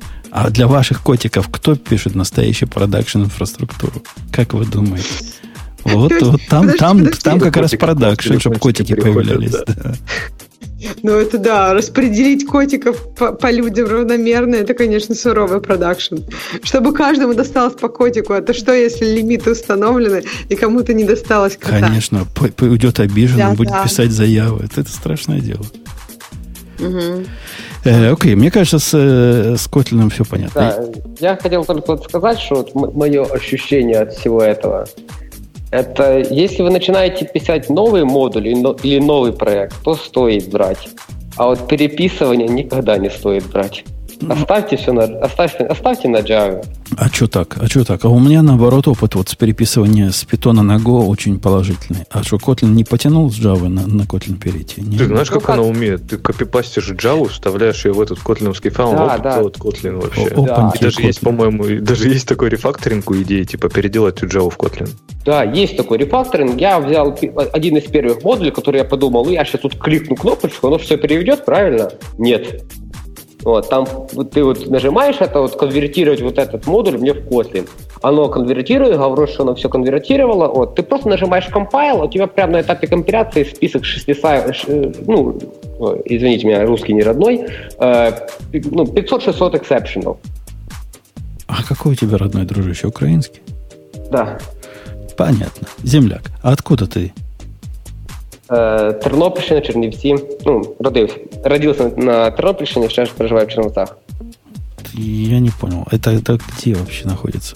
Глобус, покажите Украина. мне глобус. Это Западная Украина. Понятно. А, окей. Ну, спасибо, Владимир, что зашел. Защитил честь Котлина в продакшене, хотя язык да. это продакшеном, да. продакшеном, конечно, не, не, не поворачивается. Да, и фронтенда заодно, да. Фронтенда. Заходи еще, как будут темы, в которых тебе интересно что сказать. Пока. Будет Android, обязательно напишу. Справедливости ради в защиту Kotlin скажу, что мы его использовали в продакшене на бэкэнде со спрингом. И там ну, все вот, было вот, это, вот это про продакшн. Нормальный продакшн. Вот, вот это да. можно да, назвать продакшном, чтобы Ксюша там не, не бубнила про, про свои телефончики. Цирк с конями. До чего дошли? да. Чего э, только продакшеном не назовут. Ксюша, Ксюша, следующая тема. А мы это не все еще, но можно следующую. Так, значит, тут про Бобук опять что-то пропускаем. Давайте, да, в следующий раз надо про Бобука. Stack Overflow запускает э, калькулятор зарплат для девелоперов. Кто-то видел? Кого-то это касается? Я, я даже зашел туда. Ух ты, ну рассказывай, какая-то, правильно закалькулировал? Какая-то убогая совершенно хрень. Ну вот она, она не стоит даже вот это название. Там, лег калькулятор. На самом, на самом деле все, что вы можете сделать, это выбрать при помощи такого примитивного фронтенда, ну, а какие еще бывают фронт? Примитивного фронтенда, набор тагов из ограниченного количества вариантов. Например, я программист на MySQL, или я там программист на, на Swift, или я еще чего-то. Пишешь, сколько у тебя лет опыта, в каком-то городе, в каком-то штате, по-моему, находишься, и он тебе говорит, что вот, мол, там медиана 160 тысяч, или там 110 тысяч, или 100, 100 тысяч. Ну, какая-то какая фигня полнейшая. Ну, к чему она приложима, я не знаю. И кому вот такая информация так интересна, она бессмысленная. Но это как на... Э, это называется, глаз Дори искать, какая, какую тебе зарплату спросить, ну вот примерно в эту же сторону. Нет, ну если ты, например, переезжаешь из региона в регион, ну там из, из одной стороны в другую, и в принципе ты даже не, ну как бы у тебя очень широкое понимание, какая может быть зарплата примерно для твоих навыков. Ну, то есть я, конечно, не понимаю, да, мне кажется, Glassdoor уже решает эту проблему, хотя бы дать тебе какой-то вот рейндж между тем, что, мо- что можно вообще, на что можно рассчитывать. То есть, ну, не знаю, может быть, они просто хотят сделать это более я не знаю, точным. Может, час назад обсуждали, что скиллы ничто, командная работа все, и оценивать по 10 лет Вот подожди, например, у них ты это... на Украину вернешься. Вот сколько бы ты, какую ты зарплату просил в украинских? А что у, там у, у меня, у меня такая традиция, я когда из страны в страну переезжаю, всегда прошу 100 тысяч вместо, вместо денег. То есть ты просишь просто... Ну, это может, такая, мне кажется, очень такая, плохо такая, закончиться. Если ты в Беларусь поедешь, у них же там какие-то миллионы страшные. Ну, да, там, там, там моя логика прогадает. Но в Америке сработало, когда я попросил на первой работе 100 тысяч, мне сказали, ты, наверное, крутой чувак, раз ты столько просишь. Не, ну это интересно. Это, мне кажется, знаешь, как такая соль для пароля. То есть ты всегда одно и то же прибавляешь, и в любой стране это может работать. Нет, интересный подход, но опасно. Да, опасно. да и, конечно, правильно пишет Маламучи уже нет. Конечно, кто сейчас 100 тысяч просит? Но я в 2002 году просил, было. да. Тогда было это нормально. Сейчас проиндексированное, да, будет значение? Ну да, надо фактор, фактор внести. Вся вот это их приложение про, про расчет зарплаты, оно вовсе не для того, чтобы сказать тебе, вот, Ксюша, ты переезжаешь там в Техас, сколько получать, угу. а для того, чтобы тебя раскрутить и вывести на рекрутеров. Там, а, вот ты хочешь 150 тысяч в Техасе, в Далласе, а вот тебе вот работка, вот тут, вот тут. Это такая маркетинговая замануха. Ну, это уж совсем странно. Если я хочу работу, я уж явно... Ну, то есть, я понимаю, что Stack Overflow, они хотят туда двигаться. Когда каждый раз заходишь, они же тебе там показывают панельку и говорят, вот такие-то вакансии существуют. Но я не знаю, мне кажется, что они как-то странно туда движутся. Ну, видимо, они хотят монетизации, но с вопросами как-то не получается, поэтому они ищут разных других способов. Вот ты бы, потом как посоветовал Stack Overflow монетизироваться? Ну, не знаю. Вот прямо не знаю. Ну, вот не, не при помощи с, сайта работы. Не, не попыткой быть LinkedIn каким-нибудь. Им надо ввести функцию, типа, можно, чтобы задать вопрос конкретному человеку, чтобы тот ответил просто за что-то. Нашел там разработчика библиотеки, а спросил ее. Ну, а как они заставят того ну, ответить? Ну, это, вот, это вот им надо подумать, как аспект монетизации. Делиться будут, да. Ну да, как-то там адрес узнать. А зачем, да господи, на гитхабе так, так люди ответят тебе, какой, ну, тот, кто сделал эту библиотеку, если у тебя вопрос адекватный, то тебе ответят, если у тебя вопрос... Ну, иногда ты хочется задать риторически, типа, чем же ты думал? А, а у них реклама вообще есть на, на Stack Overflow? Ну, пусть реклама. Ну, вот, пусть будут э, ответы с рекламой. Такие незаметные. Вот как AdSense какой-нибудь там, AdBlock, что-нибудь такое раз и впендюрился. Ты, ты про RabbitMQ спрашиваешь, а тебе сразу, сразу про зашла. кроликов с каким-то там особым мехом тут же. Раз и все. Мне кажется, у них очень качественная реклама, то есть таргетированная, наверное, мало денег получается. Ну, то есть вот я зашла, там какой-то я так понимаю, что ну, какие-то технические штуки все рекламируют. Так у них там на все про все четыре сервера. Чем, зачем им доходы? Зачем им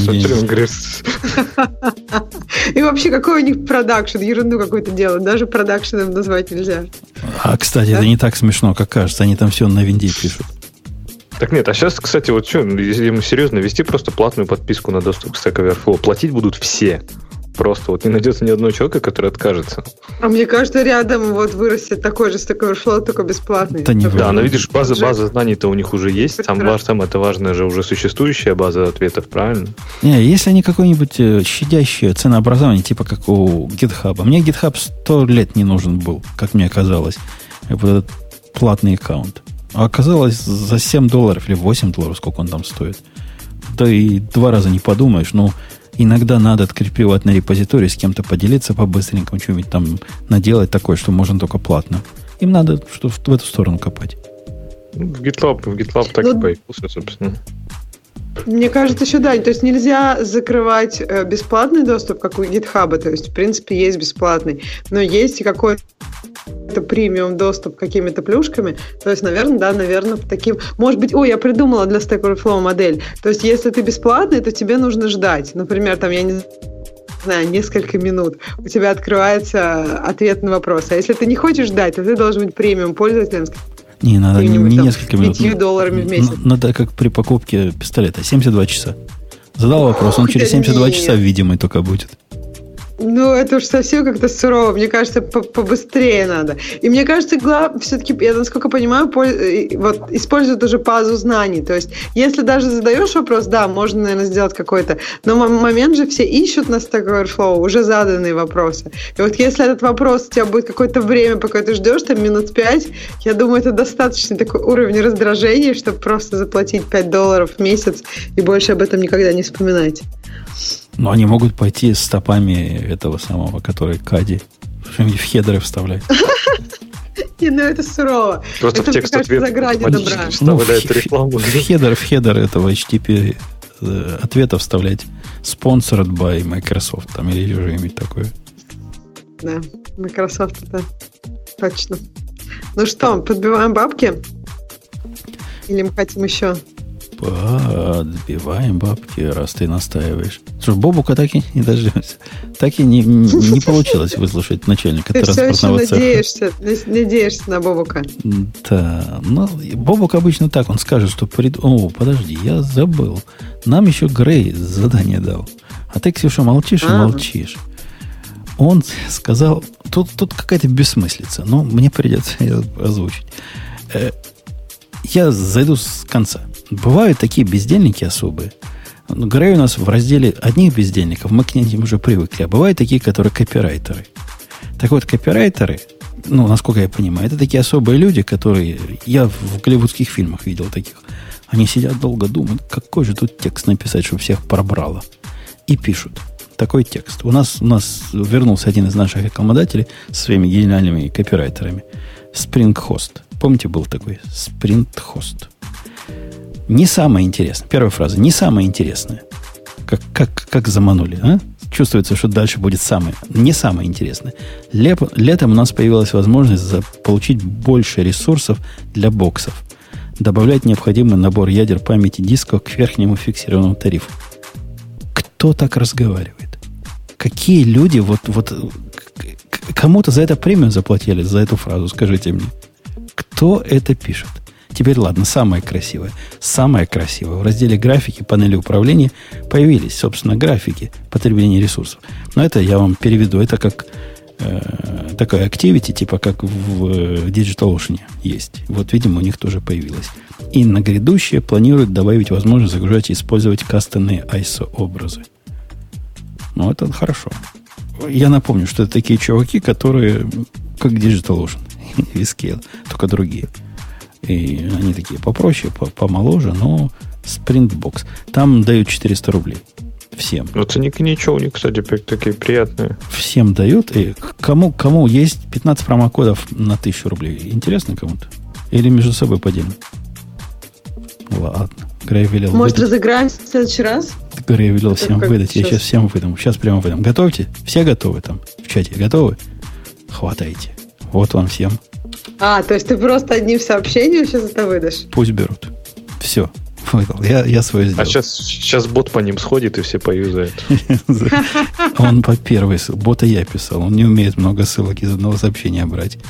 То есть первую уже не берите, да? Не, ну там, наверное, какой-то next, next еще нажать надо. Я не думаю, там такая степень автоматизации. Э, это 15 промокодов на 1000 рублей – и на 400 рублей просто, если вы скажете волшебное слово «я от Грей», то есть нет, не «я от Грей», радио Ти надо сказать волшебное слово, тогда всем дают 400 рублей. Э, окей, все, это я сказал. М-м, что еще? Все, больше ничего не забыл. Ролика у них нету. Потому что они не такие крутые, как DigitalOcean или Виски. Пока на свой ролик не хватает. Может, они не любят опишечки просто. Может, это тоже, да, мощные Мне пишечки. кажется, если был приз за самую ужасно продекламированную рекламу, за самую антирекламу рекламу, то ты бы точно взял все. Грей, когда мне это поручал, знал, чего ожидать. На меня сработало. Я реально зашел на сайт и посмотрел цены и даже думаю потестить, может быть. Какие же да, да, программисты, какие эти программисты странные, чем, да. Ты понимаешь, Умпутун, раз Умпутун про это говорит, значит, на это стоит посмотреть. Да, но, но... Даже если в таком режиме, в котором все они делают неправильно, но все равно стоит, это же Умпутун. ну да. Точно. Э, ну что, на этой оптимистической ноте, если никто не против, там? Леша, мы без тебя тут грустили. Как-то было пару случаев, когда я... Один случай я к тебе пошел, а второй случай пошел к тебе. А вижу, что ты меня в прошлый раз же послал уже. И пришлось мне не солоно хлебавший, и не хватало, и грусти. Сердце кровью обливалось, да. Да, тебе, тебе стыдно было отдыхать? Когда мы Мне было очень пахали, стыдно. Я очень, я очень плохо отдыхал. Плохо, да, совесть тебя мучила. Э, до следующей недели мы, если Бобука вытащим, такие рассказать, как он Ленина видел, посмотрим, мы поручкаемся. Жена велела конкретно спросить, как он. Как, как он, как сам-то, как сам-то.